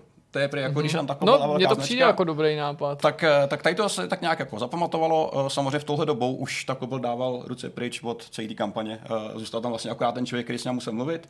Zrušily se i ty mikrosajty, které vznikaly pro tu podporu, takže z toho vlastně zbyla nějaká trající loď. Já to úplně vidím, prostě přijde do Taco Bell, do nějakého oddělení manažerů nebo prostě nějakého markeťáku, že prostě člověk, který má hrát hry. Jo. A říká, pojďme jim pomoct prostě. A celý to trvá přípravy půl roku. Pak to rozjede, pak mu řeknou, že Fed, co tady děláš s videohrama, padáka, hotovo, konec, no, ale my tady máme nějaký lidi. Hele, dozvíme se pak o tebe i nějaký jako závěr. Jo, jako, jak má to, má to závěr. Soutěže. Ono, jakoby ten závěr té soutěže, to je vlastně tady ten závěr. To, že je to takovýhle jako velký nonsens, který vlastně neprošel, byl opuštěný velmi rychle, protože už koncepčně nedává smysl. Uh, ty mikrosajty nikdo nepoužíval, protože samozřejmě byly k ničemu. Uh, ty budeš publikovat něco na nově vytvořeném webu, který ale nikdo nezná, nikdo tam nechodí. Musíš takže investovat peníze do toho, aby se ho propagoval. Reklamu samotnou dál, nástroj na to máš, ale nikdo to neudělal, ten projekt se opustil a ten Discord se tak nějak nechal bejt, pár lidí tam pořád bylo aktivních, ale spíš jen tak nějak jako z údělu toho, kdyby se třeba něco náhodou stalo, kdyby někdo náhodou přišel. A tak to, to tě nic nestojí a samotný Discord tě zároveň ani nespasí, k čemu by ti právě jeden z mnoha milionů Discordů, co by vývojáři zrovna měl pomoct, hmm. aby si prorazil se svým no titulem. Jako celý to vypadá taková ta hurá akce, prostě, která se opakuje všude možně. Seženeme na, na hromadu pár zajímavých lidí a budeme doufat, že se něco stane. Uh, to se nestalo a on to i Nick popisuje právě jako docela střízlivě a říká, tyhle lidi nám samozřejmě nic nedlužili, jelikož dostali zaplaceno Taco Bellu, aby si s náma jenom povídali, takže očekávat nějaký rady by bylo zbytečný. Nicméně byli jsme parta hladových vývojářů, kteří prostě chtěli nějak pomoct a chtěli být vidět. A teda dodává jako docela vtipně, že hladoví nebyli, protože měli ten pět set dolárový kupon na, na Taco Bell. Nicméně uh, poslední, poslední uh, A M A, která přišla, tak pak oficiálně oznámili konec tohle programu, uh, této kampaně a vlastně většina vývojářů se vrátila k vývoji svých her. To, co vlastně dělali doteďka, a už bez tady toho, bez tady té blamáže kolem. A uh, hra, kterou vyvíjeli uh, právě kluci, tak se jmenuje We Need to Go Deeper. Uh, je to vlastně uh, koopová arkádovka, kde vy se staráte o svoji uh, nějakou ponorku a musíte vlastně v kooperaci ovládat a, a, a stavět nebo opečovávat celý ten, celý ten stroj. Malá indie věc, stylizovaná. docela příjemná, ale tou dobou samozřejmě absolutně neznámá. Nikdo, hmm. kdo by to řešil, nikoho to prostě nezajímalo. Tak to zkrátka je, když dneska vydám hru, tak nikoho nezajímá, co to je, dokud to prostě není nějakým způsobem zajímavý, nebo, nebo, nebo se to někomu nehodí do krámu. Má to takovou pseudo steampunkovou stylizaci, nebo jo? trošičku ala Verneovky od každého trochu. Je to fakt hezká hra, dokonce ten Nick je, je, je teda animátor a, a grafik, takže to je jeho, jeho práce. Od té doby, co vlastně se celý ten program ukončil, tak uběhl rok. Jeden rok, když si kluci vyvíjeli tu hru, řekli, že úspěšně dostudovali teda, k jejich překvapení, protože samozřejmě vyvíjet hru a ještě, ještě studovat není úplně, úplně sranda, ale už si říkali, že už po čtyřech letech, po tom, co vyvíjí ten projekt, co jim samozřejmě dělali dlouho předtím, než proběhla ta kampaň, tak už chtěli něco vydělávat. To se samozřejmě jako hodí, to je byla skvělá věc, protože když vyděláváš, tak můžeš i nějak, nějak fungovat. A Uh, přišel teda den, kdy pojďme rozeslat presskyty, takový jako oficiální, pojďme to konečně prostě releasenout, ať, ať to máme z krku. A poslali prvních pár mailů, uh, kdy už byl tady embargo na nějaký recenze. Uh, bohužel na ty maily nikdo neodpověděl, nikdo se neozval mm. a jak se blížilo to datum uh, toho vydání, jak samozřejmě jenom jako netrpělivě očekáváš, co se stane a co vyleze. Ozval se teda ale po, po, po nějakém takovém jako nepsaném slibu právě uh, Mister Patio uh, z Rooster Teethu, který teda poprosil ty kluky, jestli už je tam zapojený online, uh, že by si mohli zahrát a odstreamovat eventuálně. Skvělá zpráva, samozřejmě se ukázalo, že online nefungoval, takže ještě na poslední chvíli fixovali, uh, všechno se teda naštěstí povedlo a, a, a prošlo to. Nicméně pak teda moment toho embarga a ta recenze samotná a vůbec jako ta mašinérie kolem toho, kdy uh, se nic moc nedělo, uh, ale říkali, že vlastně týden potom, potom samotném vydání uh, se všechno probudilo uh, a právě P C Gamer to chytil ten příběh, uh, Rock Paper Shotgun, pak následoval další. Čili ty média byly ochotnější, abych tomu dobře porozuměl, informovat o té hře, protože na to ta story byla nabalená? Story a ta rada s tím mailem očividně fungovala. Jasně, jo, protože to, ono to tak často je, že ještě nemusí tě zaujmout ten titul svojí originalitou, no, ale příběh zatím ho pomáhá prodat. To je nápad, na, namátkou, třeba když jsme psali o té úplně obyčejné plošnovce, kterou ale vytvořil nějaký ten in bojující s rakovinou, nebo ale, pro... Ale na, ta brazilská ani věc. To nemusí být takovýhle jako lidský příběh, ale prostě Eternal Castle, nebo jo... No jasně, vymyslel si falešný příběh o... hra z minulosti, ano, která se teďka objevila. Legendární klasiky, která se ho nevyšla nikdy. Prostě stačí, aby se to chytli takový ty jako weby, které jsou dost jako citlivý pro tyhle věci, jako, jako Taku, Polygon, ale občas se prostě Vortex. P C Gamer, Vortex, Vortex samozřejmě v češtině, tak to je jako pro nás prostovárky. Ano, tak a jo, pak to prostě stačí, takže věřím tomu, že když napíšeš, že to je From Taco Bell nějaká prostě iniciativa, takže to funguje. To slovo Taco Bell asi dělal ten hlavní rozdíl. Protože samozřejmě kluci říkali, že rok před tím vydáním ještě spustili samotnou stránku na Steamu, samozřejmě Early Access a nějaký poutání, něco, co chceš, ale i z té telemetrie, kterou měli zkrátka, o to nebyl žádný zájem. Mm. V tohle, jasně v této fázi by si myslel, že to, čím prošli skrz Taco Bell a tu celou tu reklamní, ten reklamní nesmysl, tak bylo vlastně k ničemu, mm. nemělo to žádný, žádný důsledky. Nicméně právě díky, díky té radě a právě díky iniciativě i, i, i, i, i Jacka Patia se to podařilo. A přišlo jedno video, druhý video, Uh, další video a pak najednou se zjistilo, že ze dne na den, uh, po tom, co vlastně vyšel první stream, mm. tak uh, si hru jenom ten den přidalo vyšlo sto osmdesát lidí, Tolik, uh, osm set šedesát lidí. Tyba. A každý den pak přichází snowball, kdy pět set nebo dvě stě až, až mezi dvě stě a pět set lidma si už hru přidalo do toho vyšlistu, což je z nuly uh, na takový jako číslo, vlastně ty jsi uspěl teďka mediálně, ty už jsi ten, ten člověk, co oslnil a, a co vyhrál. A dokonce se dostali tak daleko, že, že byli v nějakém pořadu na Disney, na dětským, což je samozřejmě taky jako výhra, kterou no to chceš. To musí být dál z nebes. Z pohledu amerického prostě, trhu. To si prostě jako vyhrál a uspěla. Samozřejmě jedna věc je ta, ta, ta, ten mediální úspěch, takový to řekněme, jak se to říká, ne nutně finanční úspěch, ale ten, ten komerční. To je prostě hru mám rád, ale nutně na jinou musím vydělávat. A teďka teda zpětně ještě, ještě Nick přiznal, že po nějaký jako retrospektivním pohledu, že skutečně tý se dařilo, dařilo i finančně, prodává se na Steamu nějakých šestnáct doláčů a teďka v tom příběhu na konci celkem jako vtipně poznamenává, že už jsme se konečně mohli vlastně od rodičů, už máme vlastní barák s vlastním jídlem a vlastní kočkou, takže už jsou jako v pohodě se ženou někde bokem. Takže to očividně uspělo. A já jsem si ještě na ten popud, co vyšel ten příběh, mrknul do statistik, když jsou nějaký neoficiální, o tom, jak se té hře daří. Každý den hraje v průměru nějakých padesát až čtyřicet lidí, něco mezi tím číslem. Nejsou to žádné jako horentní sumy, ale pěkné jako hodnoty. Nicméně, když vyšel ten příběh, což bylo vlastně dvacátého mezi dvacátým devátým a třicátým což je vlastně dneska, tak, tak ten spike nějakých, já jsem to pauznu, díky, tak ten spike zájmu i nejenom jako v hraní hra, ale i na Twitchi prostě zase vyskočil. Takže i takovýhle malý post může vlastně jako zamávat s těma věcma docela razantně. Je hezký to vidět, že to má zkrátka i nějaký dopad a je to jeden z těch šťastnějších konců. Otázka je, jestli by třeba uspěli, nebo mělo to takový efekt, kdyby ta kampaň nebyla tak spatlaná. Myslím, ta kampaň toho Taco Bell, že možná jim osud ukázal svou přívětivější tvář právě proto, že svý sny uply k něčemu, co úplně schořelo, mm-hmm. ale oni se pak mohli prezentovat tím příběhem, nebo, nebo na základě toho příběhu možná i někteří ty streameři nebo lidi byli ochotnější jim pomoct, protože si říkali, OK, oni je podtrhli, nebo možná jim naslibovali něco jiného a že se někomu mohlo třeba zželet jich i trochu, mm, mohl to trošku i ze soucitu zařadit do nějakého programu někdo, ale na to se už pak historie neptá, jasně. Protože výsledek kolikrát stačí jenom jeden nějaký ten impuls, který to pomůže dostat dál a dál Jasně. a dál a dál a cesta k němu může být kolikrát dost klikatá. No. A máš pravdu, protože během té doby, co ta kampaň běžela, tak se nestalo vůbec nic. Nebyl to vlastně žádný dopad, ale ten, ten dlouhodobý dojezd celý té situace kolem vlastně byl tak zajímavý z pohledu příběhu, že, že, že jim očividně pomohl. Nick sám přiznává, že to byl asi jako trošku dar z nebes, jako, jako mm. neúplně jako chtěnej. Dneska už vydali dalších pět her, takže se jim jako daří, už, už jsou zavedený. A vlastně přiznává, že se ze dne, ze dne na den stali vlastně úspěšnými vývojářema, hmm. že stačí jako takhle málo, stačí prostě mít to štěstí a štěstí to určitě určitě je, to je nepochybně. Štěstí, jo. Ale jako ptá se na tu jako kardinální otázku, jak jako je to všechno křehký, protože kdyby tehdy neudělal to rozhodnutí a neposlal tam tu, tu, tu, tu registraci, tak se třeba nic nestane a už neexistují a hry nedělají. Že, že takhle málo skutečně stačí, hmm. byť to třeba ze srandy, tak uh, hry jsou v tomhle ohledu trošku jako neúprostný, ale současně, jako když máš štěstí, tak to může vybouchnout. A pro ně to očividně vybouchlo, uh, daří se jim, uh, prý fungují velmi dobře a neměnil by. Poslední čtyři roky se prý živí tím s tím na full time a nehodlá to měnit, takže očividně je to spokojený vývojář, který mu se zadařilo.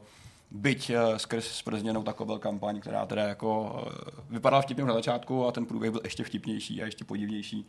Je to očividně to, co popisoval zde někdy se, kdy se prostě někdo pokusí něco ze srandy vyrobit, protože o to má zájem, ale nemá úplně předpoklady pro to, aby to bylo úspěšný. Takže to byl příběh Nika. Uh, na Gamasu třeba vystupuje docela často, můžete spojit na nějaké články, třeba i o tom, jak, jak vznikala grafika pro, pro We Need to Go Deeper a určitě se potkáme u podobných příběhů ještě několikrát v budoucnosti.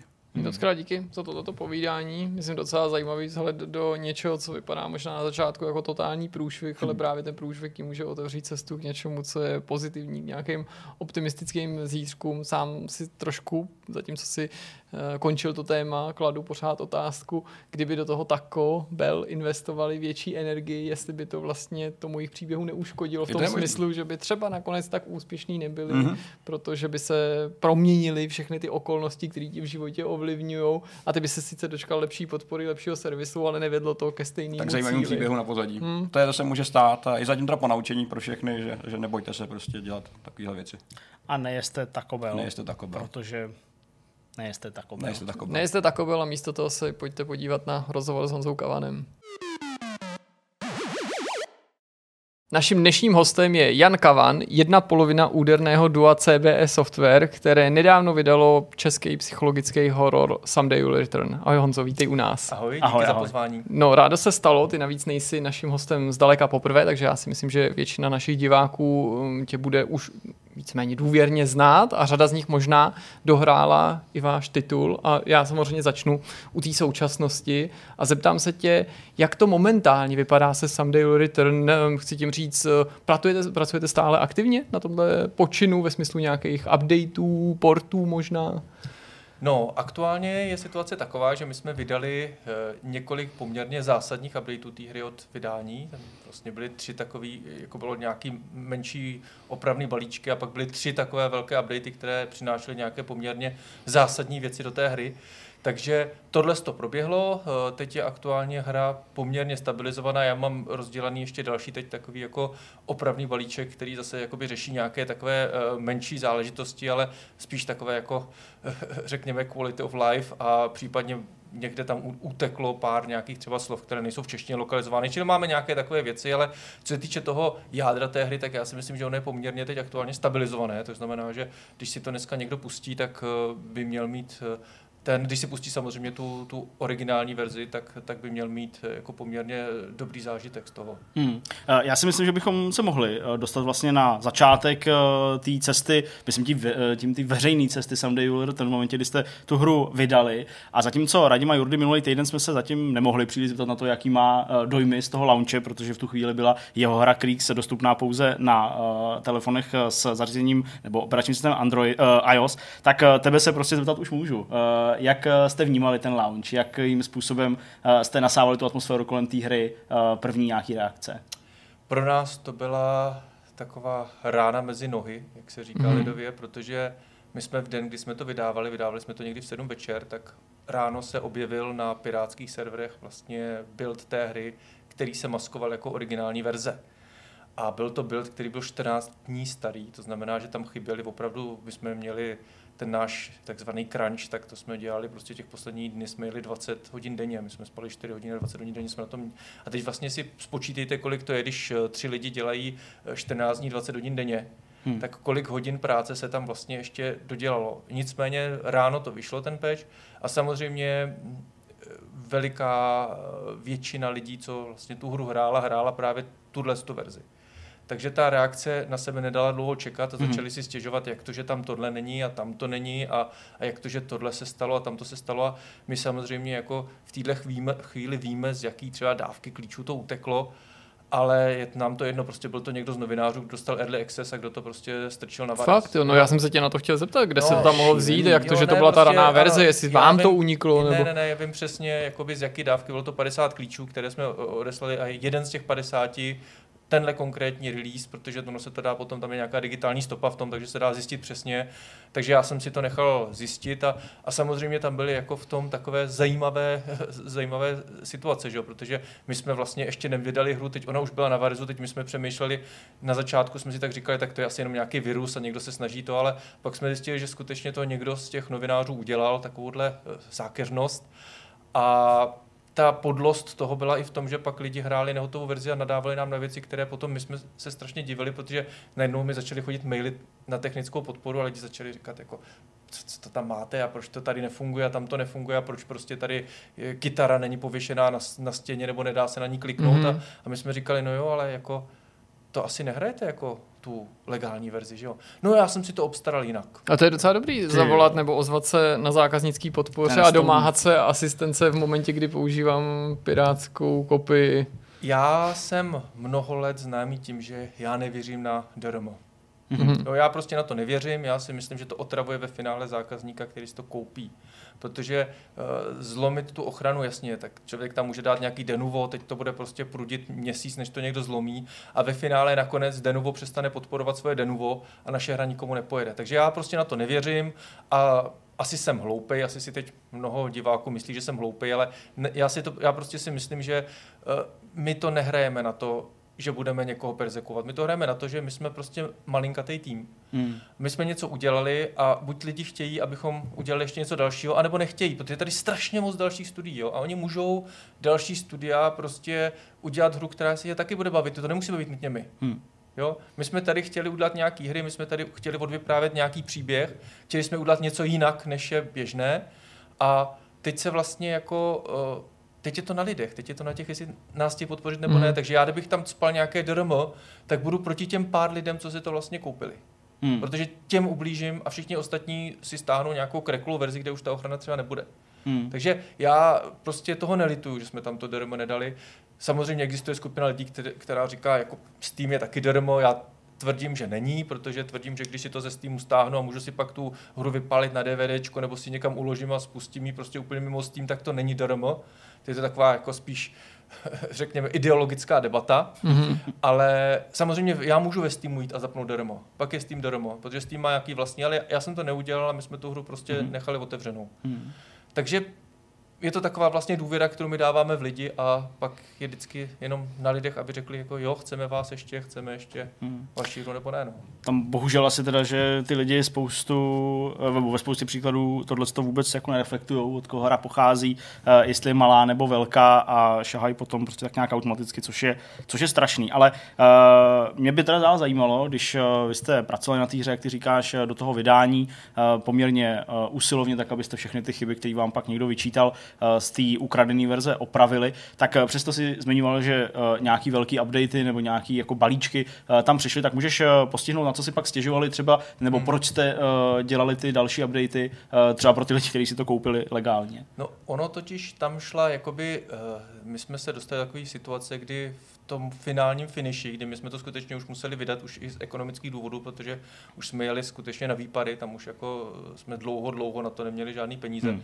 tak nás do, nám do toho přišla korona. Jasně.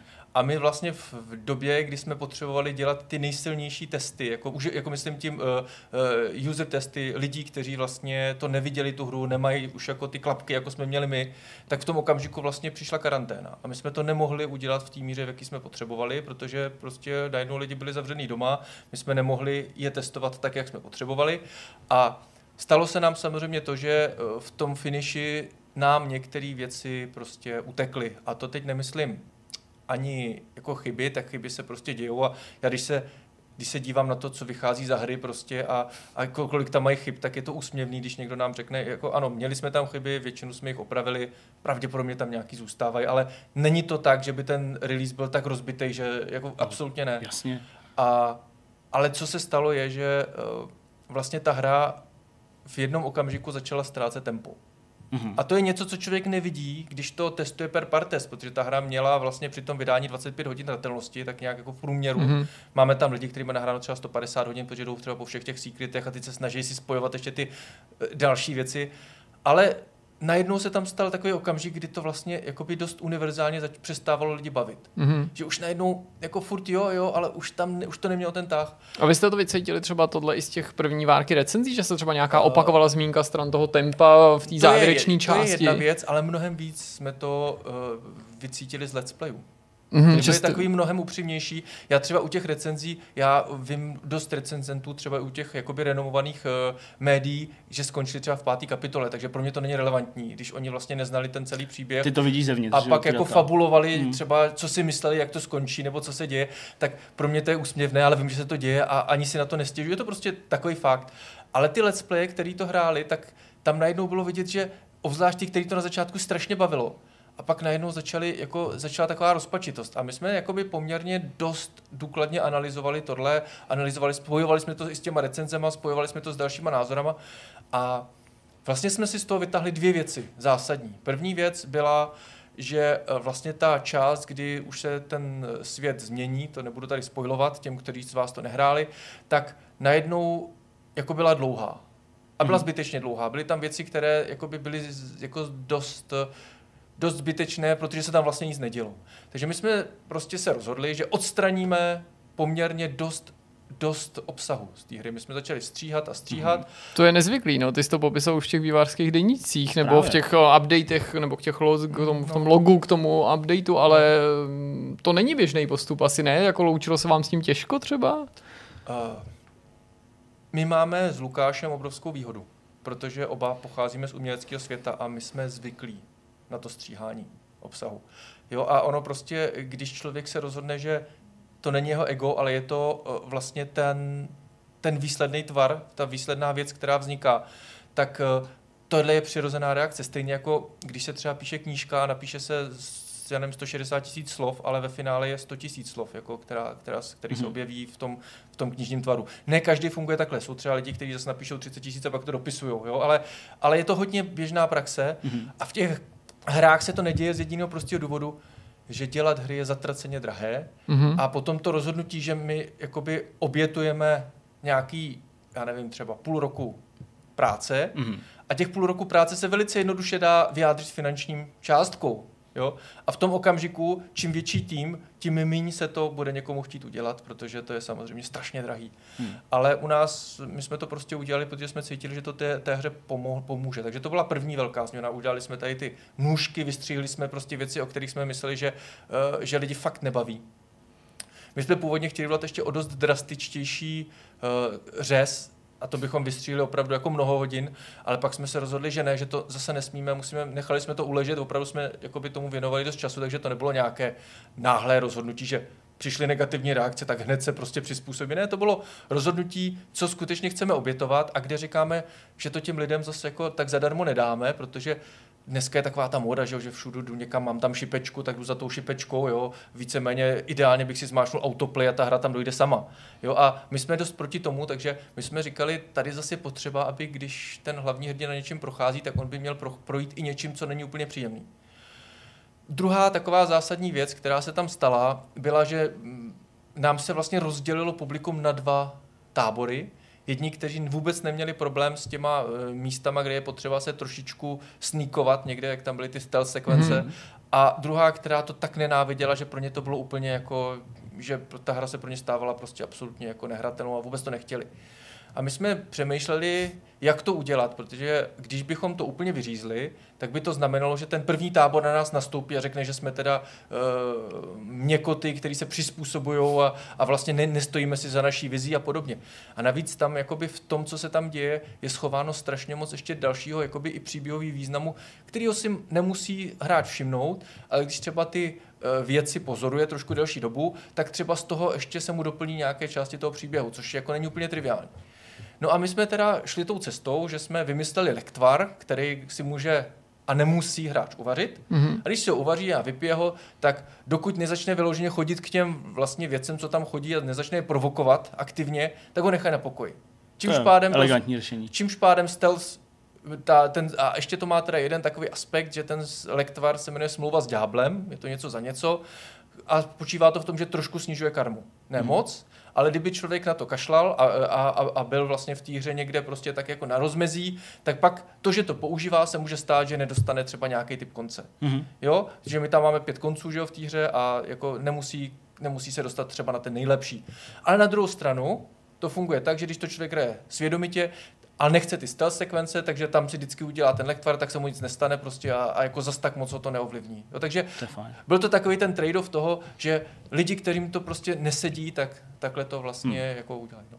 no a pak jsme tam měli jako třeba místo, které nám bylo strašně líto a to byl ten, ten třetí update a to byla jakoby jedna taková poměrně rozsáhlá jeskyně krasová, kterou my jsme obětovali v rámci toho řezu, ale říkali jsme, to je tak hezký, tam bychom se chtěli vrátit. Takže tam jsme vlastně v tom třetím peči přinesli sidequest kompletně novej, který vlastně předtím tam nebyl a týká se postavy, na kterou se všichni ptali, postavy Loizik, od kterého hráč dostane na začátku vlastně es em esku a pak mm-hmm. nic, tak ten tam má dneska svůj vlastní příběh, který, si jako, který je úplně optional, nemusí jako, hráči to můžou úplně minout a asi dost často taky minou, protože není to tak jednoduchý se k tomu dostat, musí fakt hledat, mm-hmm. ale když si chtějí prožít tady příběh Loizy, tak se tam dostanou. A další věc, co jsme tam přidali, je, že jsme na některé místa najednou, když má člověk jako, když si člověk dá tu práci a zprovozní si to rádio, který někde najde jako rozhlasový přijímač, tak na některých místech mu začne chrastit a dá se tam naladit nějaká stanice vždycky na tom místě a když si to ten hráč naladí, tak tam slyší nějaký z těch písniček moravských. Takže to jsou takové jako věci, které hmm. jsme tam od začátku chtěli mít a nevešli se do toho launche, protože prostě jsme byli rádi, že jsme to v nějakém hmm. stavu vydali. No. Teď je teda ale důležitý položit ještě tu otázku, která uh, úzce se pojí se všema těma změnama. Pomohlo to? Uh, viděli jste v těch vašich číslech, v tom vašem pohledu na tu hru zevnitř, z nějakých dojmů let's playerů, recenzentů, z řad těch fanoušků, že to přijali ty změny a třeba se díky tomu i vrátili k té hře? Máme docela dost pozitivní reakce na to, mm-hmm. jo, skutečně. Jsou pořád hráči, kteří by chtěli, aby ta hra měla čtyři hodiny. A takový, takovým hráčům my nepomůžeme, oni prostě do toho dost často vstupují, jako že to je další Vanishing of Ethan Carter nebo What Remains of Edith Finch, že to bude prostě jednohubka, kterou si za odpoledne zahrajou a najednou jsou v šoku z toho, že ta hra po nich jakoby chce, aby ji hráli. Hmm. A takovým lidem my vlastně jako moc nepomůžeme, jo. A my jsme i jako uvažovali, co s tím, že jo, jako jak, ale to, ono to prostě je to jiná hra, je to jakoby hrozně těžký, když my jsme se od začátku snažili tu hru propagovat jako něco, co má gameplay, jako něco, co není právě walking simulator. Skutečná adventura, skutečný hádanky. Ale ono se bohužel stalo, Přesně tak, no ono se bohužel stalo, že hmm. jako oni vlastně dost média to rádi si někam zaškatulkují, oni vidějí prostě pár screenshotů a řeknou si jo, dobrý, Venešníkov, Ethan Carter, a ačkoliv my jako jasně všude něco deklarujeme, tak oni stejně řeknou, hmm. je to prostě walking simulátor, a, a dokonce jsem právě viděl na některých poměrně renomovaných médiích, že tam uváděli i hra, ještě před vydáním hrací dobu, která byla směšná, tam byla nějakých pět hodin, jakože, a jsme říkali, kde, kde na to přišli, že jo? Jasně, ale, ale tak jsme tam samozřejmě všude psali nějaký maily, ale to je... Hmm. zbytečný. No a co nějaký komerční ohlas? Můžeš trošku naše diváky aspoň nechat uh, nahlédnout částečně do toho, jestli hmm. vám pomohl ten release k tomu, abyste se finančně stabilizovali, jestli pomýšlíte na další projekt, nebo jestli třeba i to vydání v té koroně, v tomhletom nešťastném období, máš pocit, třeba poznamenalo ty prodeje? My máme aktuálně uh, v tom poměru, tak jak já, já to nemám nějak úplně exaktně stanovený, ale asi devadesát osm procent jsou pirátský verze. A to jsme nikdy neměli, třeba když vyšla Julia Among the Stars, tak to jsme, tam jsme prodali přes šedesát tisíc kopií, takže to byla jako hrozně hezká hra a přitom jsme tomu nedělali vůbec žádnou reklamu, mm-hmm. nikde se o tom prakticky ne, nepsalo, jo, byl to vlastně čistě Steam a nějaký marginální pro, prodeje třeba na Gogu. A tehdy možná i méně očekávaná a, nebo méně medializovaná byli, hra ve srovnání se Someday. Absolutně, že jo, mm-hmm. o tom se vůbec nikde nepsalo, no. No a prostě pro nás to bylo jakoby dost úspěšný. No a teď tady vlastně my jako strašně bojujeme, co vlastně s náma bude, protože nějak se doslýcháme, to nejsme jenom my, jakože prostě obecně klima vlastně v oblasti nákupu her je takový, že lidi mají tak strašně velký ty backlogy, že už si vlastně ty hry nepotřebují vůbec kupovat. A to je mnohem zásadnější než nějaká korona, takže samozřejmě pokud je firma, která má uh, miliony dolarů na marketing a prodá se prostě ve třech dnech čtyři miliony kopií, tak je to prostě úplně jiná kategorie, ale u takové firmy našeho typu, kdy my jsme pořád prostě absolutně nezávislí a ty peníze na marketing nemáme, tak uh, pro nás tohle to bylo docela takové vystřízlivění. Nicméně já neházím flintu do žita, já jako pořád věřím, že si to kone někde, že existují lidé, kteří by si to rádi zahráli. Ale já mám takovou jednu pozitivní zprávu, nechci, aby to bylo takové negativistické, mm-hmm. a to je to, že my jsme tady udělali tu českou X-Zone edici, jo, jsme mm-hmm. spolupráci s X-Zonem, a ta byla pryč prostě do někoho... Myslím, to byl malinký náklad, jo, takže ti, co mají tu, tu kolektorku, tak mají skutečně něco vzácného, tam se skutečně nebude dělat dotisk a je to něco jako opravdu mm. výjimečného. A ta byla pryč úplně hned, takže jakoby, co se týče těch českých fanoušků, kteří chtěli mít jako tu krabicovku, tak to nás hrozně moc potěšilo, že vlastně ty, ta investice do, do, do toho českého, do té české lokalizace, tak se nám vlastně vrátila tím, že si lidé koupili tu krabicovku. Ale jakoby zatím to je takové, že my přemýšlíme právě a uvažujeme, co vlastně můžeme udělat pro to, aby ta hra jakoby se dostala k těm lidem, aby si ji lidi třeba chtěli koupit. Protože zatím, jak říkám, to pirátství je v tak enormní míře, jako že my jsme to předtím nezažili. No, já jsem, taky mě to nemile překvapilo, hmm. ale je to hmm. tak. A my třeba si říkáme, že někde možná se někdo najde, kdo má tu pirátskou verzi a pak si řekne, hele, tak, tak já je podpořím, protože oni jako... Hmm. To, oni nemají za sebou prostě uh, zázemí nějaké velikánské společnosti, která je podrží, že jo.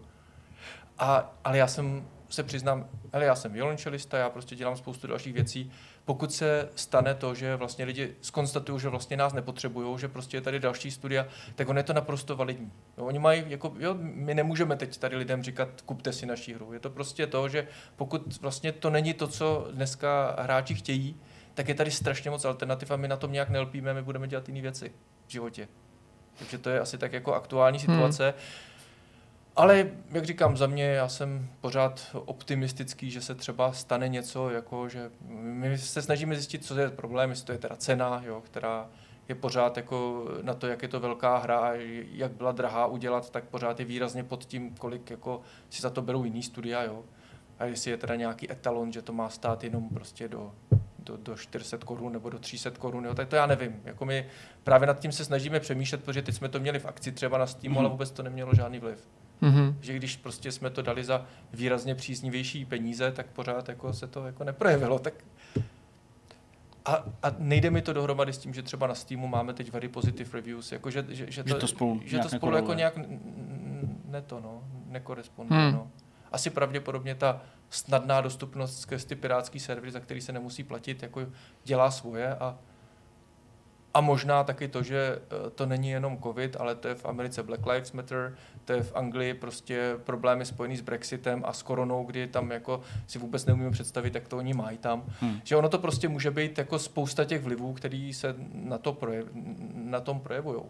A pak samozřejmě to, že my jsme dvoučlený, nebo teď aktuálně tříčlený tým brněnský a to je něco jiného, než když člověk má za sebou velikánský marketing. Rozhodně. No, dostali jsme se do takových poměrně jako závažných vod, řekl bych, a e, já to teda vnímám velice jako smutně, že to procento, jak ty říkáš, devadesát osm ku, ku dvěma procentům lidí, kteří si to koupili, tak e, pro mě je to opravdu jako rána taky, byť samozřejmě nejsem v tom zainteresovaný jako tak, že bych tu hru dělal x let a e, scháněl pro ní peníze a podobně, takže e, i tak to na mě v, jako dopadá hrozně a fakt jsem se takový takový kolej, nicméně, e, když e, říkáš, že přemýšlíš nad třeba tou budoucností, nebo se snažíš být pozitivní. Uh, přemýšlíš už jako potenciálně nad nějakým novým projektem, ale snad ne nad tím, jako nad čím přemýšlíš, ale jestli třeba dojde k nějakému spojení, já nevím, s Epic Game Storem ve smyslu toho, že uh, odtamtud se dají získat peníze, které nějakým způsobem by uh, mohly pomoct zaplatit, nebo aspoň částečně zaplatit ten nový vývoj, nebo právě, že bys třeba to D R M uh, zvážil natolik, že bys to do té hry na první měsíc dal do nějakého budoucího projektu. To jsou výborné otázky. Co se týče Epic Game Store, tak to je, uh, tam si obsah reguluje Epic. My jsme už od už asi dva roky, tam jsme si zažádali o to, jestli bychom tam mohli být, protože jsme hra na Unreal Engineu, takže jsme si říkali, že by... Mm-hmm. Ale oni mají strašně dlouhý uh, katalog věcí, které jako o to žádají, takže my jsme možná někde na chvostu a jako určitě Rozum. To nevidím reálně. Uh, takže představa, že by nám Epic teď v této chvíli, oni už nám takhle dali ten developer grant, když jsme to vyvíjeli, takže mm-hmm. nám jakoby pomohli a nemůže po nich člověk jako chtít až tolik. Takže my, my jsme aktuálně na Steamu s tou hrou, my jsme uvažovali nad dalšíma platformama, jako je třeba Good Old Games a tak dále, ale tam bohužel jako i třeba co se týče té naší zkušenosti, tak tam vlastně ty prodeje jsou uh, marginální a je tam to pirátství ještě o dost větší. Mm. Jo, takže My, nám už je to teď jedno, protože já když jsem vydal ten patch tři, tak do hodiny už jsem prostě začal dostávat notifikace, že už se to zase jakoby dostane, jo. Takže ono je to strašně rychlý, jo. Hmm. A člověk musí opravdu se od toho oprostit a znova odpovídám na D R M záporně, protože říkám, když je to za hodinu od vydání na pirátských serverech, tak jako to je opravdu jenom kudla dozad těm, co si to koupí. Ty jsi zmínil jiné platformy, ale mluvil jsi o prodejních kanálech. Co jiné platformy v pravém slova smyslu, které by mohly taky ten boj s tím piráctvím trošku vyvážit nebo změnit ten poměr těch stran ve váš prospěch? Ne, nebylo to, myslím, že jste říkali původně, že až tu hru dokončíte, pak se samozřejmě to dokončení posunulo ve smyslu opraví i chyby, že pomýšlíte na konzole. Určitě to byl jeden z těch nejdůležitějších plánů, respektive měli jsme dva plány. První plán byly lokalizace, protože my to aktuálně máme anglicky a česky a zvažovali jsme podle trhu, že bychom chtěli mít určitě ještě německou verzi, ruskou verzi, což je vlastně náš aktuální pátý nejvyšší, největší trh jsou, je Rusko. Chtěli jsme takové ty klasické japonskou verzi, tam byl velký zájem o tu hru a tak dále. My to aktuálně jakoby na to nemáme peníze. Hmm. Jo, a vlastně teď je nej, nejbližší cíl je vlastně zaplatit vývoj, protože tam my jsme jakoby hodně, hodně v červených číslech, takže my potřebujeme do, do, dozaplatit ten vývoj.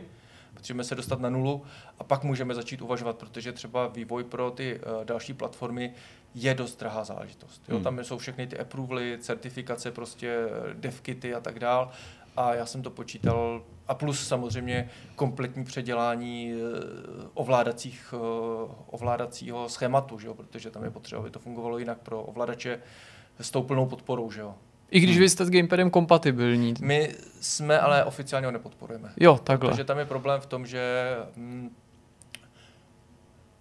my máme vlastně dva technické problémy, které jsme, které jsme zatím nedokázali vyřešit, a to je některé ty herní prvky na tom gamepadu nefungují dobře, jo, třeba ten, jak, to, jak ten crafting, herbalismus, tak to prostě, no to víceméně jako funguje ten gamepad jako myš. Jako, že ovládáš ten kurzor a, v tu chvíli. A, a ono vlastně nás, zatím jsme nevymysleli cestu, kdyby to bylo pořád to tajemství, protože ta logika je, že člověk zkoumá, najde tam ty místa, může s nima interagovat a ono to vlastně jako to, ten zjednodušený hmm. pohled toho gamepadu moc nefunguje.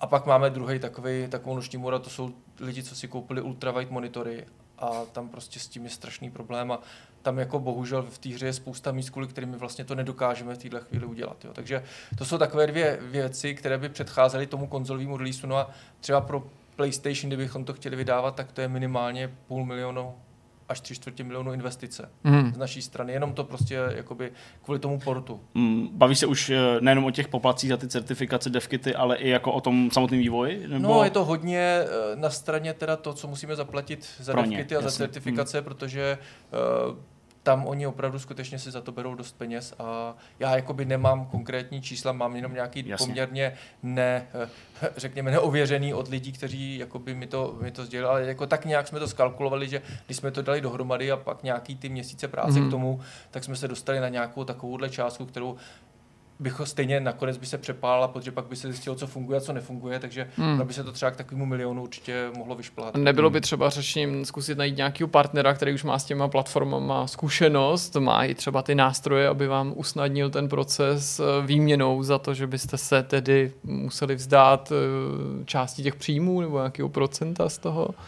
My jsme samozřejmě uvažovali různým směrem, jo, tohle byl jako nějaký vydavatel nebo někdo takový byl určitě jeden ze směrů, ale my jsme zatím jakoby v podstatě nenašli nikoho, kdo by nám jako chtěl vyloženě pomoct, jo, a, a je to tak, že když člověk jakoby za, do toho zainvestuje prostě pět let života, kompletně to zafinancuje a vznikne hra, která prostě má, je nějaký tvar, nějak funguje, má nějaký recenze a pak někdo přijde a řekne, tak jo, tak já si to teď vezmu bez rizika, uděláme to padesát na padesát na vydání, tak jako rozumím tomu, že může být nějaká investice do marketingu a tak, ale pořád je to takový, že člověk se potřebuje na trošku jiný úrovni. Já to respektuju, to no, asi takže... je i pro ten záznam mít dobrý tady, jako zmíněný. Jo. Ono je dobrý, když třeba ten vydavatel vstoupí už do té do té hry, do toho vývoje a třeba tam v tom okamžiku Prům, tam třeba jasný. jako nese nějaký riziko, ale když prostě my opravdu tu hru máme hotovou, že jo? Tam prostě Jasně, tam už žádný riziko. Tam to riziko jako hmm. může být třeba v rámci toho portování, ale ale jakoby takovou nabídku, abychom ji jako, hmm. jakoby chtěli přijmout, tak takovou jsme ještě nedostali. No. Hmm. Když se uh, odlídneme uh, na chvilku od uh, Someday You Will Return uh, a posuneme se teda do nějaký jako další části, tak uh, čím se teďka zabýváš? Myslím tím jako mimo právě vývoj Someday. Tak já teď nejvíc doháním resty v práci, protože hmm. já samozřejmě jako při tom posledním, ty poslední dva měsíce já jsem byl v takovém stavu, že jako jsem si hodně moc nadělal uh, problémů tím, že jsem vlastně se nevěnoval svý hlavní práci, nebo věnoval, ale ne tolik, kolik bych chtěl, takže teď aktuálně jako jedu úplně intenzivně na to, abych, abych vlastně to stabilizoval a to se mi už teď nějak podařilo. Mám nějaké uh, záležitosti, které mě teď aktuálně baví, cvičím nějaké nové skladby na čelo, jo, takže zase prostě jako mnohem víc se věnuju hudbě, hm. uh, něco píšu, jako mám prostě takové nějaké věci, které jako dělám a samozřejmě jako jsou nějaké nápady, co by se třeba někdy dalo dělat, ale, ale já mám takový problém, že když mě bylo dvacet, tak jsem jako do těch věcí šel víc po hlavě než dneska a ono, když prostě už člověk přejde přes tu čtyřicítku, tak najednou už jakoby se ti tak nechce úplně do všeho se hned vrhat, když, když vidíš, že vlastně těch pět let, který já jsem jako dost exkluzivně věnoval výrobě nějaký hry, který jsem hrozně věřil a pořád si myslím, že vzniklo něco dost unikátního, tak najednou vlastně já potom musím třeba i svý rodině říct, hele, jako ono to nevyšlo.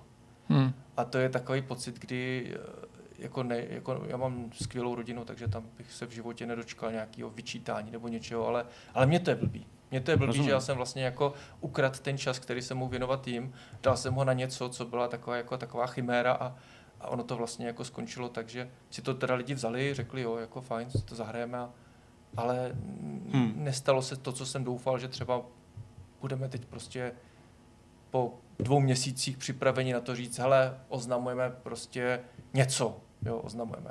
DLCčko s fotomódem, to jsme chtěli udělat, že aby tam byli prostě, aby, abychom měli vlastně jako turistický režim, že člověk si prochází tím světem bez toho příběhu a může si tam fotit ty lokality a spoustu takových věcí jsme měli vymyšlených, mm. co jsme tam chtěli postupně dávat.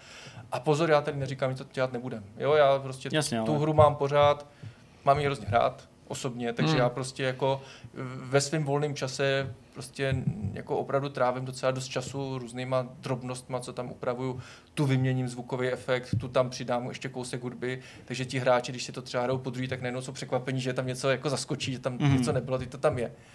A máme třeba ještě jako nachystaný šestý konec, který jsme tam nestihli implementovat, takže to mm-hmm. je taky věc, která se tam do toho jako uh, může dostat, ale ten se týká vlastně nějakých dalších věcí, kterou, který jsme chtěli jako, mm. jako do té hry přidat.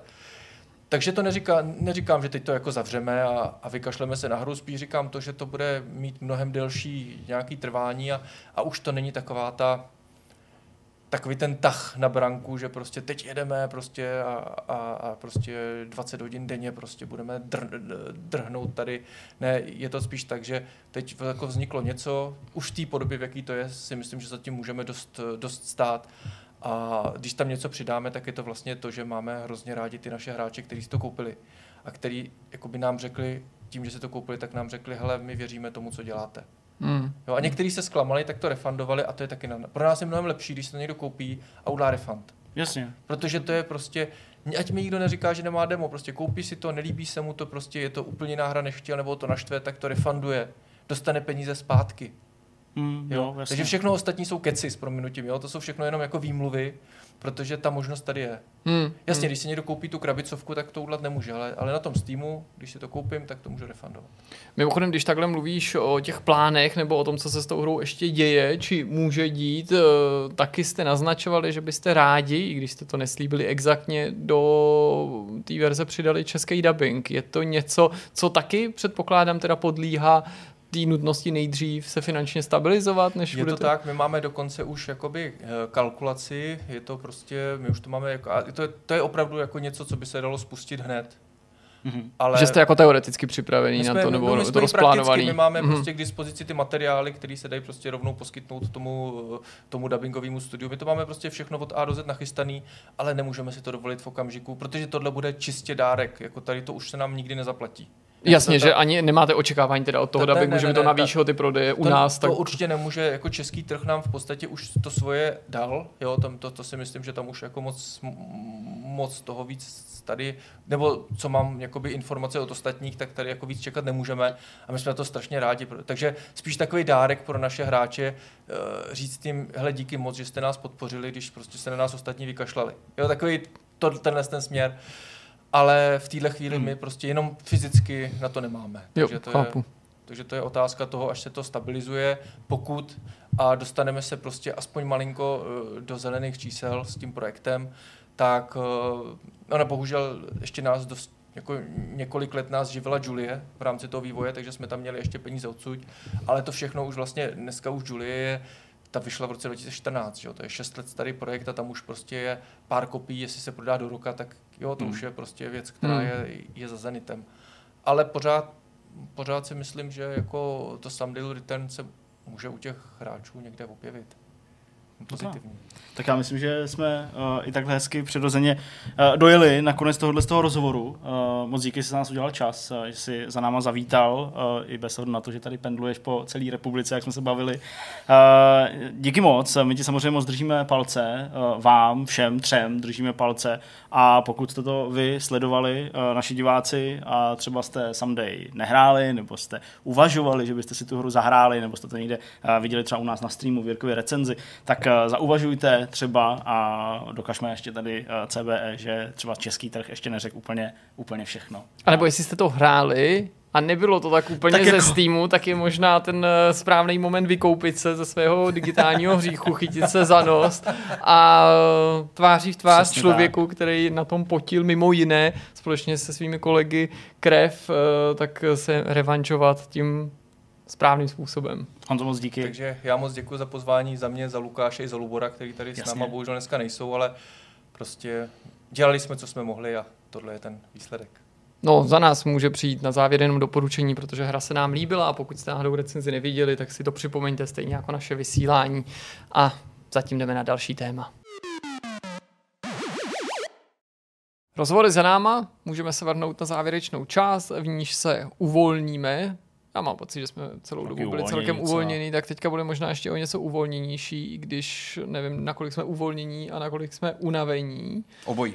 Ano, odpověď je ano. Je, Ten, kdo je nejúnavenější, možná si může vzít slovo jako první pro případ, že by skolaboval v rámci následujících minut a odpadl a třeba nevydržel až do konce. Pokud cítíte, že se vás pokouší třeba spánek a prospíte rozloučení, tak si utrhněte slovo pro sebe. Teď já teda nevím, jestli, jestli to míří opravdu na mě, protože jsem ne, si zívnul. Já jsem si u Petrou tématu zívnul. To jsem si nevšiml. Ale to jenom asi možná... To jsem si nevšiml, to jsem si... Vážně jsem si toho nevšiml. Vážně jsem si toho nevšiml. No, ale já prostě začnu, vezmu si slovo, protože vy jste měli svoje krásná dvě témata a povídali jsme si taky v rozhovoru, takže teďka uh, jenom chci splnit, to jsem na začátku sliboval. A to, že um, já jsem jako procházel všechněma nějakýma různýma uh, upozorněníma, co se všechno smí a nesmí o Flight Simulatoru říkat v dnešní době, v době, kdy uh, už je pár dní venku spoustu videí od uh, herních redakcí mm-hmm. a, a dojmů z toho, kterak mohli hrát uh, vlastně betu, uh, do který ta hra vstoupila někdy uh, z vašeho pohledu minulý týden.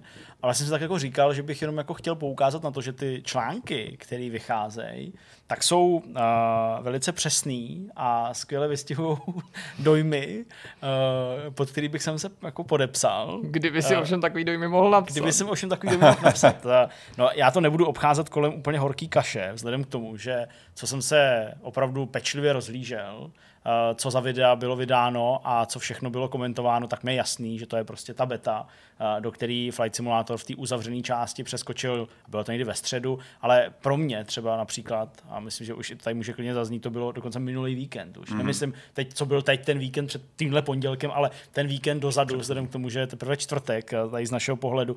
A byl jsem sám velmi překvapený tím, jak prostě po relativně krátké době po nějakém updateu, který přišel, přišla tahle velká část. A já jako musím říct, že se na osmnáctého srpna těším strašně moc. Uh, ačkoliv očekávám, že ten zážitek z té hry bude velmi podobný, mm-hmm. jako už uh, zažívám, tak uh, stejně si myslím, že to bude pro spoustu lidí obrovský překvapení, jak perfektně ta hra vypadá, jako jak fakt skvěle ta hra vypadá. Uh, s tím, že ale mnohokrát... Jste chtěli Next Gen od Microsoftu a tady ho máte. Tohle je největší Boom. Next Gen od Microsoftu. Ano, prostě já jsem dneska četl titulek uh, celý řady článků uh, na Eurogameru, P C Gameru, uh, na I G N, na Games Radaru, ale i u některých uh, se to objevilo i u některých youtuberů, ty videa, jo. Ale v těch článcích padaly perfektní jako claimy typu prostě uh, Microsoft je nejsilnější dvacet tisíc top nad zemí. Hmm. Jo, že prostě jako zatímco někde dole prohrává nějakou svoji bitvu nebo bojuje nějakou bitvu, tak tady v oblacích, v oblacích je jako fakt silnej a Uh, opravdu jako myslím, že se i lidi z České republiky, kteří by chtěli zopakovat třeba to, co udělá redaktor Eurogameru, jakože se proletěl nad Londýnem domů, mm-hmm. takže i lidi z České republiky se můžou těšit na to, až se proletějí třeba nad Prahou nebo nad Jičínem domů. Hmm. A myslím, že v tomhle ohledu jako ta hra fakt nesklame. Aha, takže a... v té hře je Jičín. Slyšeli jste to prvně, to potvrdil Vortex, že ve Flight Simulátoru je Jičín. Ano, ano, přesně, nevím, proč jsem na mě napadl Jičín, ale tak asi východní Čechy, tak jsem asi rád. Ale uh, chtěl jsem říct, uh, že se fakt strašně těším, prostě, až to hráči budou moci konečně hrát a, a plně posoudit uh, ty kvality. Jenom si teda připravte počítač, který je výkonný. Hmm. I ten můj, který považuji stále za poměrně výkonný, tak startoval, podobně jako startovala ta letadla. To včetně... chtěl prohloubit zážitek. Tvojí imerzi, tak větráky se spustí naplno, ale aby jako... to simulovalo ty turbovrtulový stroje. Rozhodně, a nejenom turbo, turbo, uh, turbo Michadlový, ale uh, nutno říct taky, že v momentě, kdy si hrajete s těma velkými letadlama, které tam jsou a jsou, jsou, jsou na těch videích, tak uh, vás čeká spoustu takových prvků, který vám vylepší ten zážitek. Uh-huh. prvků, který jste si museli třeba do předchozích Flight Simulatorů dávat za pomocí modifikací. Mm. A mnohdy ani ty modifikace nebyly příliš dobrý. Jo, když bychom se bavili o těch, funkční, o těch ale ne tak jako vizuálně nebo esteticky. Takže najednou tady prostě lahodící. Máte v letadle kompletní prostě checklist postupů, jak nastartovat úplně vypnutý letadlo, úplně úplně mrtvý, jak ho prostě nahodit, a to včetně těch velkých proudových letadel. To asi nejsou dva kroky. Uh, to nejsou dva kroky, ono jich není moc, ono to vlastně jako výsledku není nic extra složitýho, ale jsou tady prostě věci, které vám třeba na jedno kliknutí ukážou ten konkrétní instrument, mm-hmm. ten konkrétní panel, aniž byste museli prostě ho jako teda hledat po té po té po té kabině. Což jsou prostě super věci a rázem se z toho fakt stává jako perfektní, perfektní záležitost v kombinaci prostě s počasím a tak. No a jak se píše v těch článcích, jak se píše v těch článcích, tak uh, s tou betou přibyly do hry přistávací challenge uh, na opravdu jako celý řadě letišť. Takže i tohleto jako můžu naznačit, že z těch článků se zdá, že je to fakt velká zábava. Třeba až jako do brzkých ranních hodin. Zdravím tady... Ty, bra- ty lidi, co to psali... Prej to hráli i dost dlouho. Prej to hráli i dost dlouho a musím teda říct, že jako přistávání, jako třeba, já nevím, prostě, kde no, na té Lukle, že jo, to jsou takový jako obvyklý letiště, ale třeba i někde ve Švýcarsku, jako v horách, tak to podle mě teda, to teda musí být docela jako výzva. Nebo třeba ten Kurševel, to bude určitě dobrý. Kurševel, no, to no, já taky, si myslím, jako, že to bude fakt si, dobrý. Představuji si, by to mohlo být docela fajn, no. Takže uh, takovýhle věci tam jsou a ne, já jsem z toho fakt hrozně jako, jako potěšenej a jsem rád, že to prostě demonstruje, uh, demonstruje hmm. sílu uh, této hry a schopností. Uh, padají různé informace, bude to mít V R, uh, bude to na Steamu a dokonce se mluvilo i o té Xboxové verzi, uh, nad kterou údajně Asobo jako nezlomilo vůbec hůl a pořád s tím tak jako když to počítá, představovali, tak to pořád jako to říká, věc. Pořád to platí, jo, i bez ohledu na to, jak ta hra vypadá v těch nových ukázkách.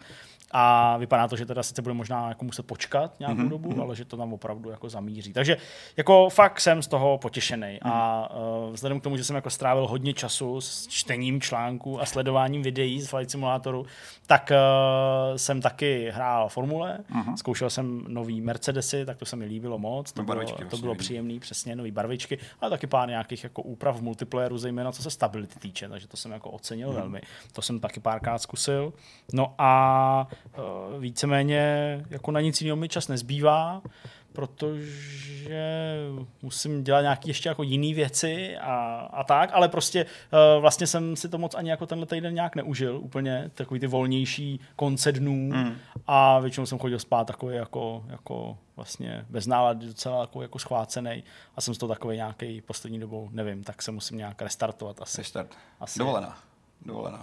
No my jsme se o tom s Jirkou bavili, v srpnu asi něco proběhne, na střídačku se nějak tedy protočíme.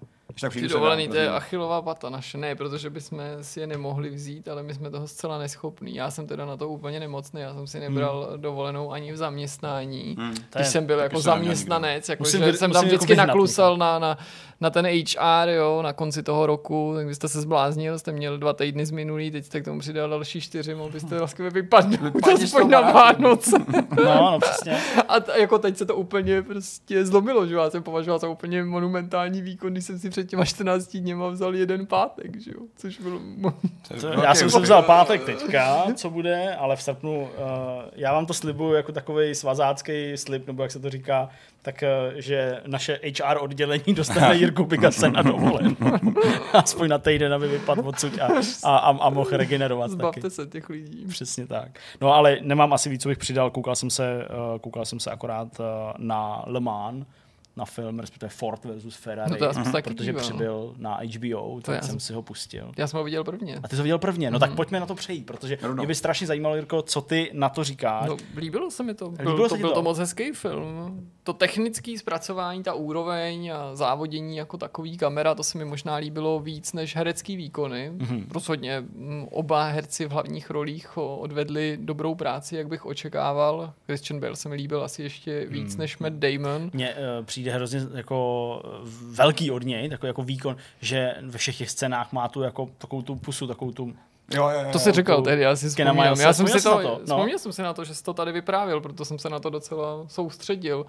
Docela hezky se do té postavy ano. přehrál, taky on je docela známý co by herec tím, že je schopen strašně moc nabrat a zhubnout mm-hmm. pro ty role, to na tom bylo taky dobře patrný. V souvislosti s posledním Tarantinovým filmem, tenkrát v Hollywoodu jsem tady zmiňoval, jak mám rád, když se podaří v těch filmech oživit tu dobu. Mm. Když jsou autentický ty kulisy mm. a to prostředí. To se mi tady moc líbilo. Když jsem tak zpětně dočítal si nějaké informace k tomu, protože já s tím příběhem nejsem nikterak dalece obeznámený, tak mě trochu překvapilo, že zdaleka ne vše se stalo tak, jak ten film podává. Zarazilo mě to především proto, že víte, co si myslím o tom, když se sahá do historie, že mi ty zásahy přišly úplně zbytečný. Jo, jako nevynucený, ten... že jsem si kladl otázku, jo. proč se jich dopustili. Například ta skutečnost, že on... jel ten závod už ten rok předtím v tom Le Mans, že no prostě, já nevím co, že třeba ten vyostřený vztah nebyl tak vyostřený, jak ho ten film prezentuje.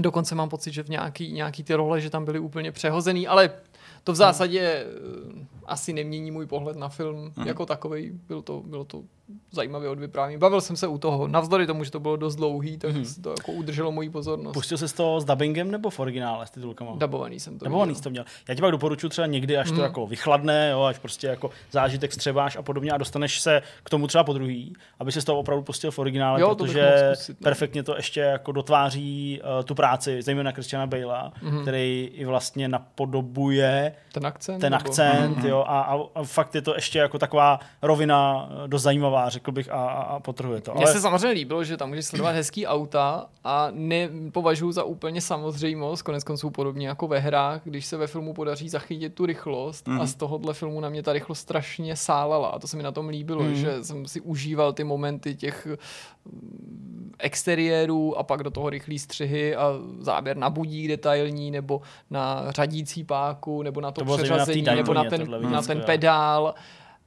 A vím, že to může působit jako samozřejmě, jak jinak bys to natočil než takhle, ale něco mi říká, že to zdaleka není samozřejmě udělat to takhle dobře, že hmm. musí být hrozně těžký, jako vzbudit v tom divákovi pocit, že ty auta jedou na hranici svých možností a že co chvíli buď explodujou gumy, selžou hmm. brzdy, ty selžeš, něco se stane. To se mi, to se mi líbilo. Ale viděl jsem jeden film, který se mi líbil ještě víc, Aha. a to byl dokument Whitney z roku dva tisíce osmnáct o Whitney Houston. Její příběh docela dobře znám, navzdory tomu, že rozhodně nepatří mezi mý oblíbený interprety, neposlouchám moc tenhle druh hudby, ale mám k ní takovej ten uh, vztah, který bych definoval slovem respekt, mm-hmm. že uznávám jí, co by zpěvačku, zjevně uměla dobře zpívat a to, myslím, dokážu ocenit i jako člověk, který neposlouchá takovouhle hudbu. Ten její příběh mě vždycky zajímal, docela bych řekl i fascinoval, v tom je to taková tragédie. Musím teda jako sebe kriticky uznat, že jsem, nebo přiznat, že jsem ani nevěděl, že ten film vzniknul v tom roce dva tisíce osmnáct. Že to pro mě byla úplná to novinka, že kdybych o něm věděl, tak si ho pustím i dřív. Mm-hmm. A moc se mi líbil. A na jaký streamovací platformě? Viděl jsem ho na žádný streamovací platformě. On šel v televizi, já jsem ho tam propás, protože dávali minulý čtvrtek, kdy jsme natáčeli Vidcast, respektive pak jsme natáčeli Xbox nebo co to bylo, mm-hmm. prezentaci, takže jsem ho vidět nemohl. Nebyl v archivu i vysílání a byl za šedesát korun, myslím, na Aerovodu. To je zdroj, mm-hmm. kde si docela často kupuju novější filmy nebo půjčuju novější filmy, mm-hmm. protože tam je to půjčení v pravém slova smyslu. Líbilo se mi to. Dokument, nejbližší lidi z jeho okolí jsou tam zpovídaný, reflektuje to vztah tím manželem, Bobby Brownem, problémovej, samozřejmě tu drogovou závislost, minulost, co jí k tomu táhlo, co se jí stalo v dětství, dobře to připomíná ty její hudební kořeny, že, jí, že pochází z hudební rodiny. Přišel mi ten dokument spravedlivý, i v tom smyslu, že jí líčí tam, kde si to zaslouží, pozitivně nebo optimisticky, mm-hmm. ale nebojí se to i těch nepříjemných otázek. Ne, nebáli se tvůrci ani ptát na nepříjemné otázky, třeba mm-hmm. i těch zpovídaných mm-hmm. uh, osob z jejího okolí, například jako toho bývalého manžela. A líbilo se mi, že v tom dokumentu nechali i zaznít, když ten člověk nechtěl odpovědět. Jo, když tam třeba ten Bobby Brown říká, o tom se nebudu bavit, to není téma žádný. A oni teď slyšíš ten hlas poza té kamery, jo, jo, jo. tak dobře nabraný, jak o tom se nebudeme bavit, to je přece důležité, to už nemáme co natáčet, no tak nemáme co natáčet, jo, že hmm. to tomu pomohlo, protože to, co ty lidi neřeknou, bývá často stejně důležitý jako to, co hmm. řeknou, přesto tam bylo pár věcí, které mi neúplně vyhovovaly, nebo jsem si kladl tu otázku, protože to tam třeba nezaznělo nebo nebylo vysvětlený, když se tam baví s jejíma příbuznejma, s její rodinou, proč se všech těch příbuzných nezeptali na strašně důležitou otázku, a sice jestli věděli, že měla být jako dítě zneužitá, Aha. dokonce zneužitá ženou, ženou, svojí příbuznou. To tam vyplyne z toho dokumentu, to není jako žádný tajemství nebo spoiler. Mm-hmm. A já jsem následně byl zvědavý na tu konfrontaci, až se na to zeptají úplně všech a přitom těch nejdůležitějších členů rodiny mi přijde, že se nezeptali, nebo že se nezeptali všech, protože já byl na to strašně zvědavý. No a tak to byl druhý film. A, a tři... prostě nezapomněl v tom filmu takovou tu linku, kdy uh, jí bodyguarda dělal, že jo, takový ten člověk, co vypadal hrozně jako Kevin Costner. Jo, ale tak to, ten, ten film se tam samozřejmě připomíná. Já hrozně rád ten film. I když úplně... mimochodem to, co na mě překvapilo, že se, ale tak to není příběh toho filmu, tam neakcentuje věc, která mi přijde na tom filmu strašně zajímavá, že ten film původně vznikal mnoho let, než se ho podařilo skutečně natočit. Pane. A nevím, jestli to víte, v původní verzi Bodyguarda, nebo byl ten scénář napsaný pro Clinta Eastwooda, který měl hrát toho osobního strážce, Aha. a Dianu Ross. Proto je ta dvojice právě takováhle, Kevin Costner a Whitney Lidný. Houston. Ten polibek v tom filmu byl podobně důležitý jako třeba polibek mezi Uhurou a Kirkem ve Star Treku, že je to prostě a černá žena, bílej muž, ten netradičně nerovnej vztah, že on je vlastně jí podřízený mm-hmm. nebo zaměstnanec, mm. jak to mám říct. Tak ne všechno k tomu filmu tam bylo řečený, ale tak to zase jako za mě spíš mluví fanda toho filmu, nebo fanda filmu, já zase nejsem jako fanda úplně na Bodyguarda, ale někdo, kdo ten já film docela sledoval. Já to i čet, čet nějakou tu jako, jo, jako, jako novelizaci nějakou. Novelizaci, přesně Aha. tak. No. no, tak tohle bylo dobrý a závěrem mám jedno nedoporučení, film, který jsem ani nedokoukal, chtěl jsem splnit svou občanskou povinnost a zhodnotit Stánek z polibky dva, který měl premiéru krátce poté, co jsem viděl Stánek z polibky jedna, mm-hmm. protože ten Může byl staršího vlastně. data a ani na podruhý jsem to nezvládl dokoukat, protože je to úplně neuvěřitelná čas zastavující nuda. Nemůžu říct, že je to jako hnusně natočený, nebo že ty lidi hnusně hrajou, ale nemůžu o tom říct nic, prostě nedá, nedá se to sledovat. Je to strašná nuda, je to děsivá nuda, fakt je to... Je to film, který vůbec neutíká. Mm-hmm. Je to film, ve kterém pět minut trvá jako půl hodiny.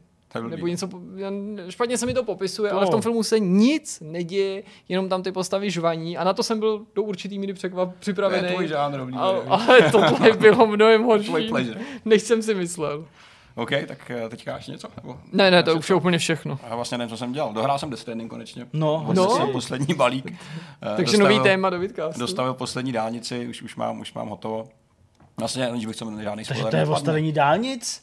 Hele, já jsem většinou času strávil stavením dálnic. Já, já si tě říkal, že to chytne, já si ti to přesně povídám. To byla ta nejlepší část, nejlepší část hry, stavení dálnic a pak lanovek. A, a... a že to je pak dobrý, jak ten úsek, který předtím jdeš a hrozně pomalu a klopítáš, to pak to projedneš tam. Ta motivace, jak jako to, co si předtím šel deset minut, jdeš prostě padesát vteřin. Jo. To je tak krásně to vidět, jak to jako dělá ten rozdíl, jak ti to hlavně pomůže na konci, ten minimum moment, když prostě jako jen, jo, přesně, přesně. jenom jedeš a koukáš se do dále a jedeš si, jak kamion nějak točíš tím volantem. Takže dohráno.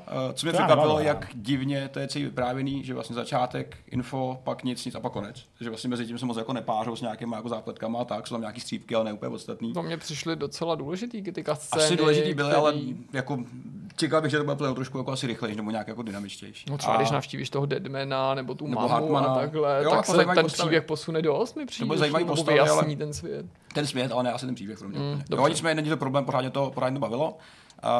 Uh, vlastně mě překvapilo, nevím, jestli jako negativně nebo pozitivně tím, jak to bylo vlastně hezky vysvětlený všechno. Já jsem čekal nějakou další šílenou Kojimovou no. jako šílenost. To říkal Jirka v té recenzi. A vlastně ne, vlastně to bylo úplně v pohodě. A vlastně to bylo až jako až podivně jednoduchý vyprávění. Že jako to je až šokující v tom, to jak vlastně to jako... odpoví na všechny otázky. Já jsem čekal s nějaký mindfuck, že můžu udělat mapu na zdi, aby se všechno jako spojil. A vůbec ne, vlastně to jako trošku zaskočilo, jako až možná nepříjemně, říkal, to je všechno, to nemůže být takhle jednoduchý. Ale bylo a bylo to vysvětlený, bylo hezky jako ukončený, klídek, hotovo, pak se se ještě chodil, já jsem odnes ještě jeden balík a už mám, už mám, Hele, už mám. Dám. A co, co jsi říkal tomu? To mě zajímá, ale samozřejmě tady nepadnou žádný spoilery, mám jenom ten pocit z té scény, kdy se na konci té hry objeví něco, co bylo hned v tom prvním traileru, jak se probouzí hlavní hrdina na té pláži a ty vidíš tam v dáli nějaký takový ty rozmazaný černý fleky. Jo, jako, jo, jo. Překvapilo tě to tak jako mě, protože já byl... tím vysvětlením docela příjemně zaskočený. Jo, jo, to bylo fajn, to bylo fajn. Oni když kouřejí komíny, prostě jak dělají takovýhle věci na té obloze. Tak je to špína. Já jsem to říkal, takový mastný to je, že jo, prostě no. Hele, hele jo, hele dobrý, tady mi vlastně bavilo. Dokonce mi to i změnil pohled na, na, na Madse Mikkelsna. Madse Mikkelsna. Mads Mikkels. Kterýho, já ho mám právě zafixovanýho z Casino Royale jako toho hnusného slizáka v toho kasínu. A tam jsem vlastně neměl rád, to byl jako, jako podivně ulízaný. Ne, tady, přijde, tady super, je extrémně charismatické, je fakt jako dobré a musím se zase podívat na ty Netflixový filmy, co vyšel. No, ten, ten Hon s ním. Ten Hon, t- hon? ten je dobrý. To je, ono, to je, nějaký, to je jak je obviněný z ne, toho zneužití nějakého dítěte okay. a pak ještě v té královské aféře hraje skvěle. To je dánský historický a, film. Okay, Vode mě okay. ten typ, jak je, ale já jsem vzpomněl název, ale najdeš to jak někde zamknutý na té Antarktidě někde. Nebo ten Polar se to jmenuje. To ne, Polar právě taková nějaká jako ujetá, jako akčárna. Já vím, co myslíš, nepamatuji si jméno. Tohle že... to není Polar, ale jsou někde jako prostě za polárním kruhem. Jo, jo, jo, jo. A on tam jako uvízne. Jo, a potřebuje se dostat jako pryč. To, že ten to moment je, vyšly tři podobný filmy, je jako, tak tomu asi to vidět, protože mě fakt jako bavilo. Ale Polar, to jsem se snažil ne, a nedal ne, ne, jsem ne. to. Polar nebudu koukat, dám si pozor, abych to nezapnul. Ale hotovo, uzavřeno, líbilo se mi to. padesát hodin jsem asi nahrál. Dost jako hmm. rychle a uteklo, to musím říct. A strávil jsem většinu času tím stavěním, který byl úplně jako špičkový a chci toho víc. A udělejte hru bez příběhu, klidně stavění, budu úplně spokojený. A druhá věc, tak v sobotu, minulou sobotu Plka jsem byl na Šumavě. Cože? Potkal jsi něco ne, ode mě? Ne, vůbec. Já to mám nějakého dílu vesmíru. Jsem ti řekli, čím nějaký... jsme tady potkali, to bys tomu nevěřil. Já nepotkal jsem nic, koukal jsem nějaký lana. Tak, my jsme potkali tady nějak. Nic nepřišlo, ale, ale byl jsem na Šumavě na sobotu a byli jsme u Štěpána, jestli jsi to koukal na Ano šéfe. No, no jasně. Tak byli jsme na tý, na tý knajpě, v tý oputice. Furt má tu ženu? Už to bude hrozný úplně. Eh, hrozný to není podle mě. Je to, je to dobrý, ale jako člověk, který tady žere v Praze docela dlouho, tak to není jako žádná extra, je to prostě dobrý jídlo. A má pořád to vlastní stádo? Jo, běhají tam kolem. A má tu ženu takovou tu roztomilou? Tu jsem, my jsme nepotkali jsme tam. Bohužel, jako tam to místo už je tak jiný a tak velký. Dokonce tam bylo i místo, protože oni straší tím, že si nesedneš, takže rezervace samozřejmě neběží a jsou plný. A sedli jsme si a bylo to hezký, fajn, krásný místo. A celý to prostředí, vlastně ty Šumavy a ty okolí vlastně jako zážitek sám o sobě, že, že, že ta restaurace to žádlo je super, samozřejmě jak se říká člověk, který se tady v Praze jako je zvyklý potulovat po těch hospodách, tak, tak nebude nějak se překvapený, mm-hmm. ale, ale ten příběh zatím vlastně docela láká, jako ten, to pozadí, že jo, ty dva díly Fanu šéfe, kdy tam byl, no pak ještě ten třetí, kdy se vracel, tak... To bylo nějak jako na, na zkušenou, že jo? Přesně tak, byly vlastně, že to byl dvojdíl spojený ještě s tou druhou nějakou restaurací, mm-hmm. takovou tou, tou pseudozámeckou a, a tady to vlastně jako očividně to funguje. Jo, byl to tak jeden z těch příběhů, který si diváci zafixovali, že se tam vracelo a nejen kvůli tomu úspěchu, ale a, že, a že nějak sám, si... že ty lidi byli jako pokorní no, a hrozně jako fajn. A, a tak hlavně a... nám řekni, co se zdá, ale... ale já jsem měl stej, já jsem měl jako roštěnou, krásnou, uh, nějaký budovy padly, uh, líčka jsme měli, uh, tatráček, fondán, tatrák jsem neměl, nějaký fondány a nějaký ovocný koláč. A to bylo vlastně všechno docela vydatný výlet. Když takhle objíždíš ty hospody, které byly v Ano šéfe, by mě zajímalo, to bys mohl zkusit zjistit, nebo někdo z našich diváků, jestli ještě funguje taková, taková ta... hospoda s tím chlapem, co vyběh na konci toho natáčení. Jo, chtěl, to bylo prostě, to bylo prostě. Chtěl nějaký kakáníčko a ráno něco říct. Ale doufám, že neexistuje, pokud jo, tak to bude fakt smutný, ale...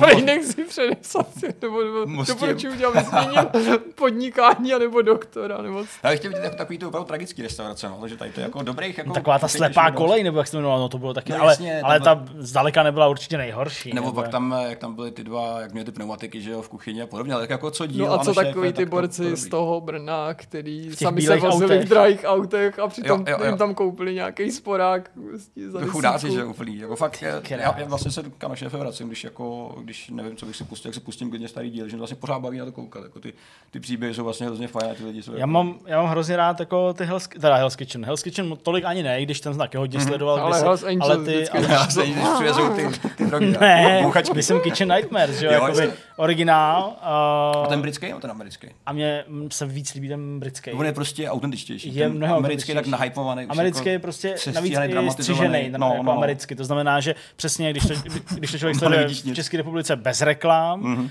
takže prostě vidí, kde všechny ty reklamy jsou, protože prostě vždycky se tam ten, ten seriál zastaví a pak se začne říkat to, co se říkalo před pěti vteřinama, ale jo, jo. Že jo, předěláno reklamou je to třeba po, po nějakých dvou, třech minutách, ale ty britský jsou přesně mnohem autentičtější. On se tam chová jako normální no, člověk, vlastně, vlastně. Tam prostě je to přehypovaný, řve po nich a tak dále a to je prostě, že jo, z Británie, myslím, pochází taková ta nejslavnější, nebo jedna z těch nejslavnějších hlášek, že seš, že seš, ježišmarja, no, teď se na to nespomenu. No prostě vezme, vezme jako dva kouště chleba, takhle mu dá na hlavu, že jo, zprava a nějaký shame sandwich nebo něco takovýho. Já si nespomínám přesně, jak to je, ale, ale to, je, to je úplně nejvíc, že jo, prostě řekni, řekni, kdo seš, jo, řekni, kdo seš, prostě, a takovýhle věci, no. Bude fakt dobrý, ale ty americký jsou tak strašně rychlí a podivní, so. Že nějaké nebavil, ale o to je lepší třeba vidět Remzou pak v těch, jako v těch, v té show, kde on cestuje, on jako objíždí ten svět a no jasně, to taky je super, no. Ale prostě vypadá, že to vlastně úplně normální člověk, to ten šílený kuchař, že jo, který prostě řve na ty lidi kvůli té show, aby to prostě znělo dobře. Zajímavý, že já na tohle vůbec nekoukám, ale za to mám fakt nakoukaný Masterchef Juniora, jo. Protože na to chce koukat Magdalena.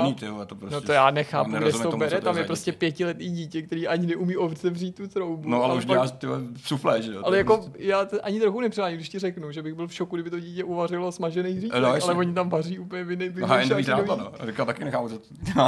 Idiot sandwich. Idiot sandwich. Přesně, ne, ne, nevím, proč to nechcete. Nevěří, ale nevím, co myslíš. Vůbec ty hlášky, které tam přicházely, slyšel, byly geniální. No, prostě. No a to je prostě, on je, on je pečený, ale no. Je to teda z americký, koukám, hm, tak není to z britský, je to jo, jo, okay, okay. C B S. C B S. Mm.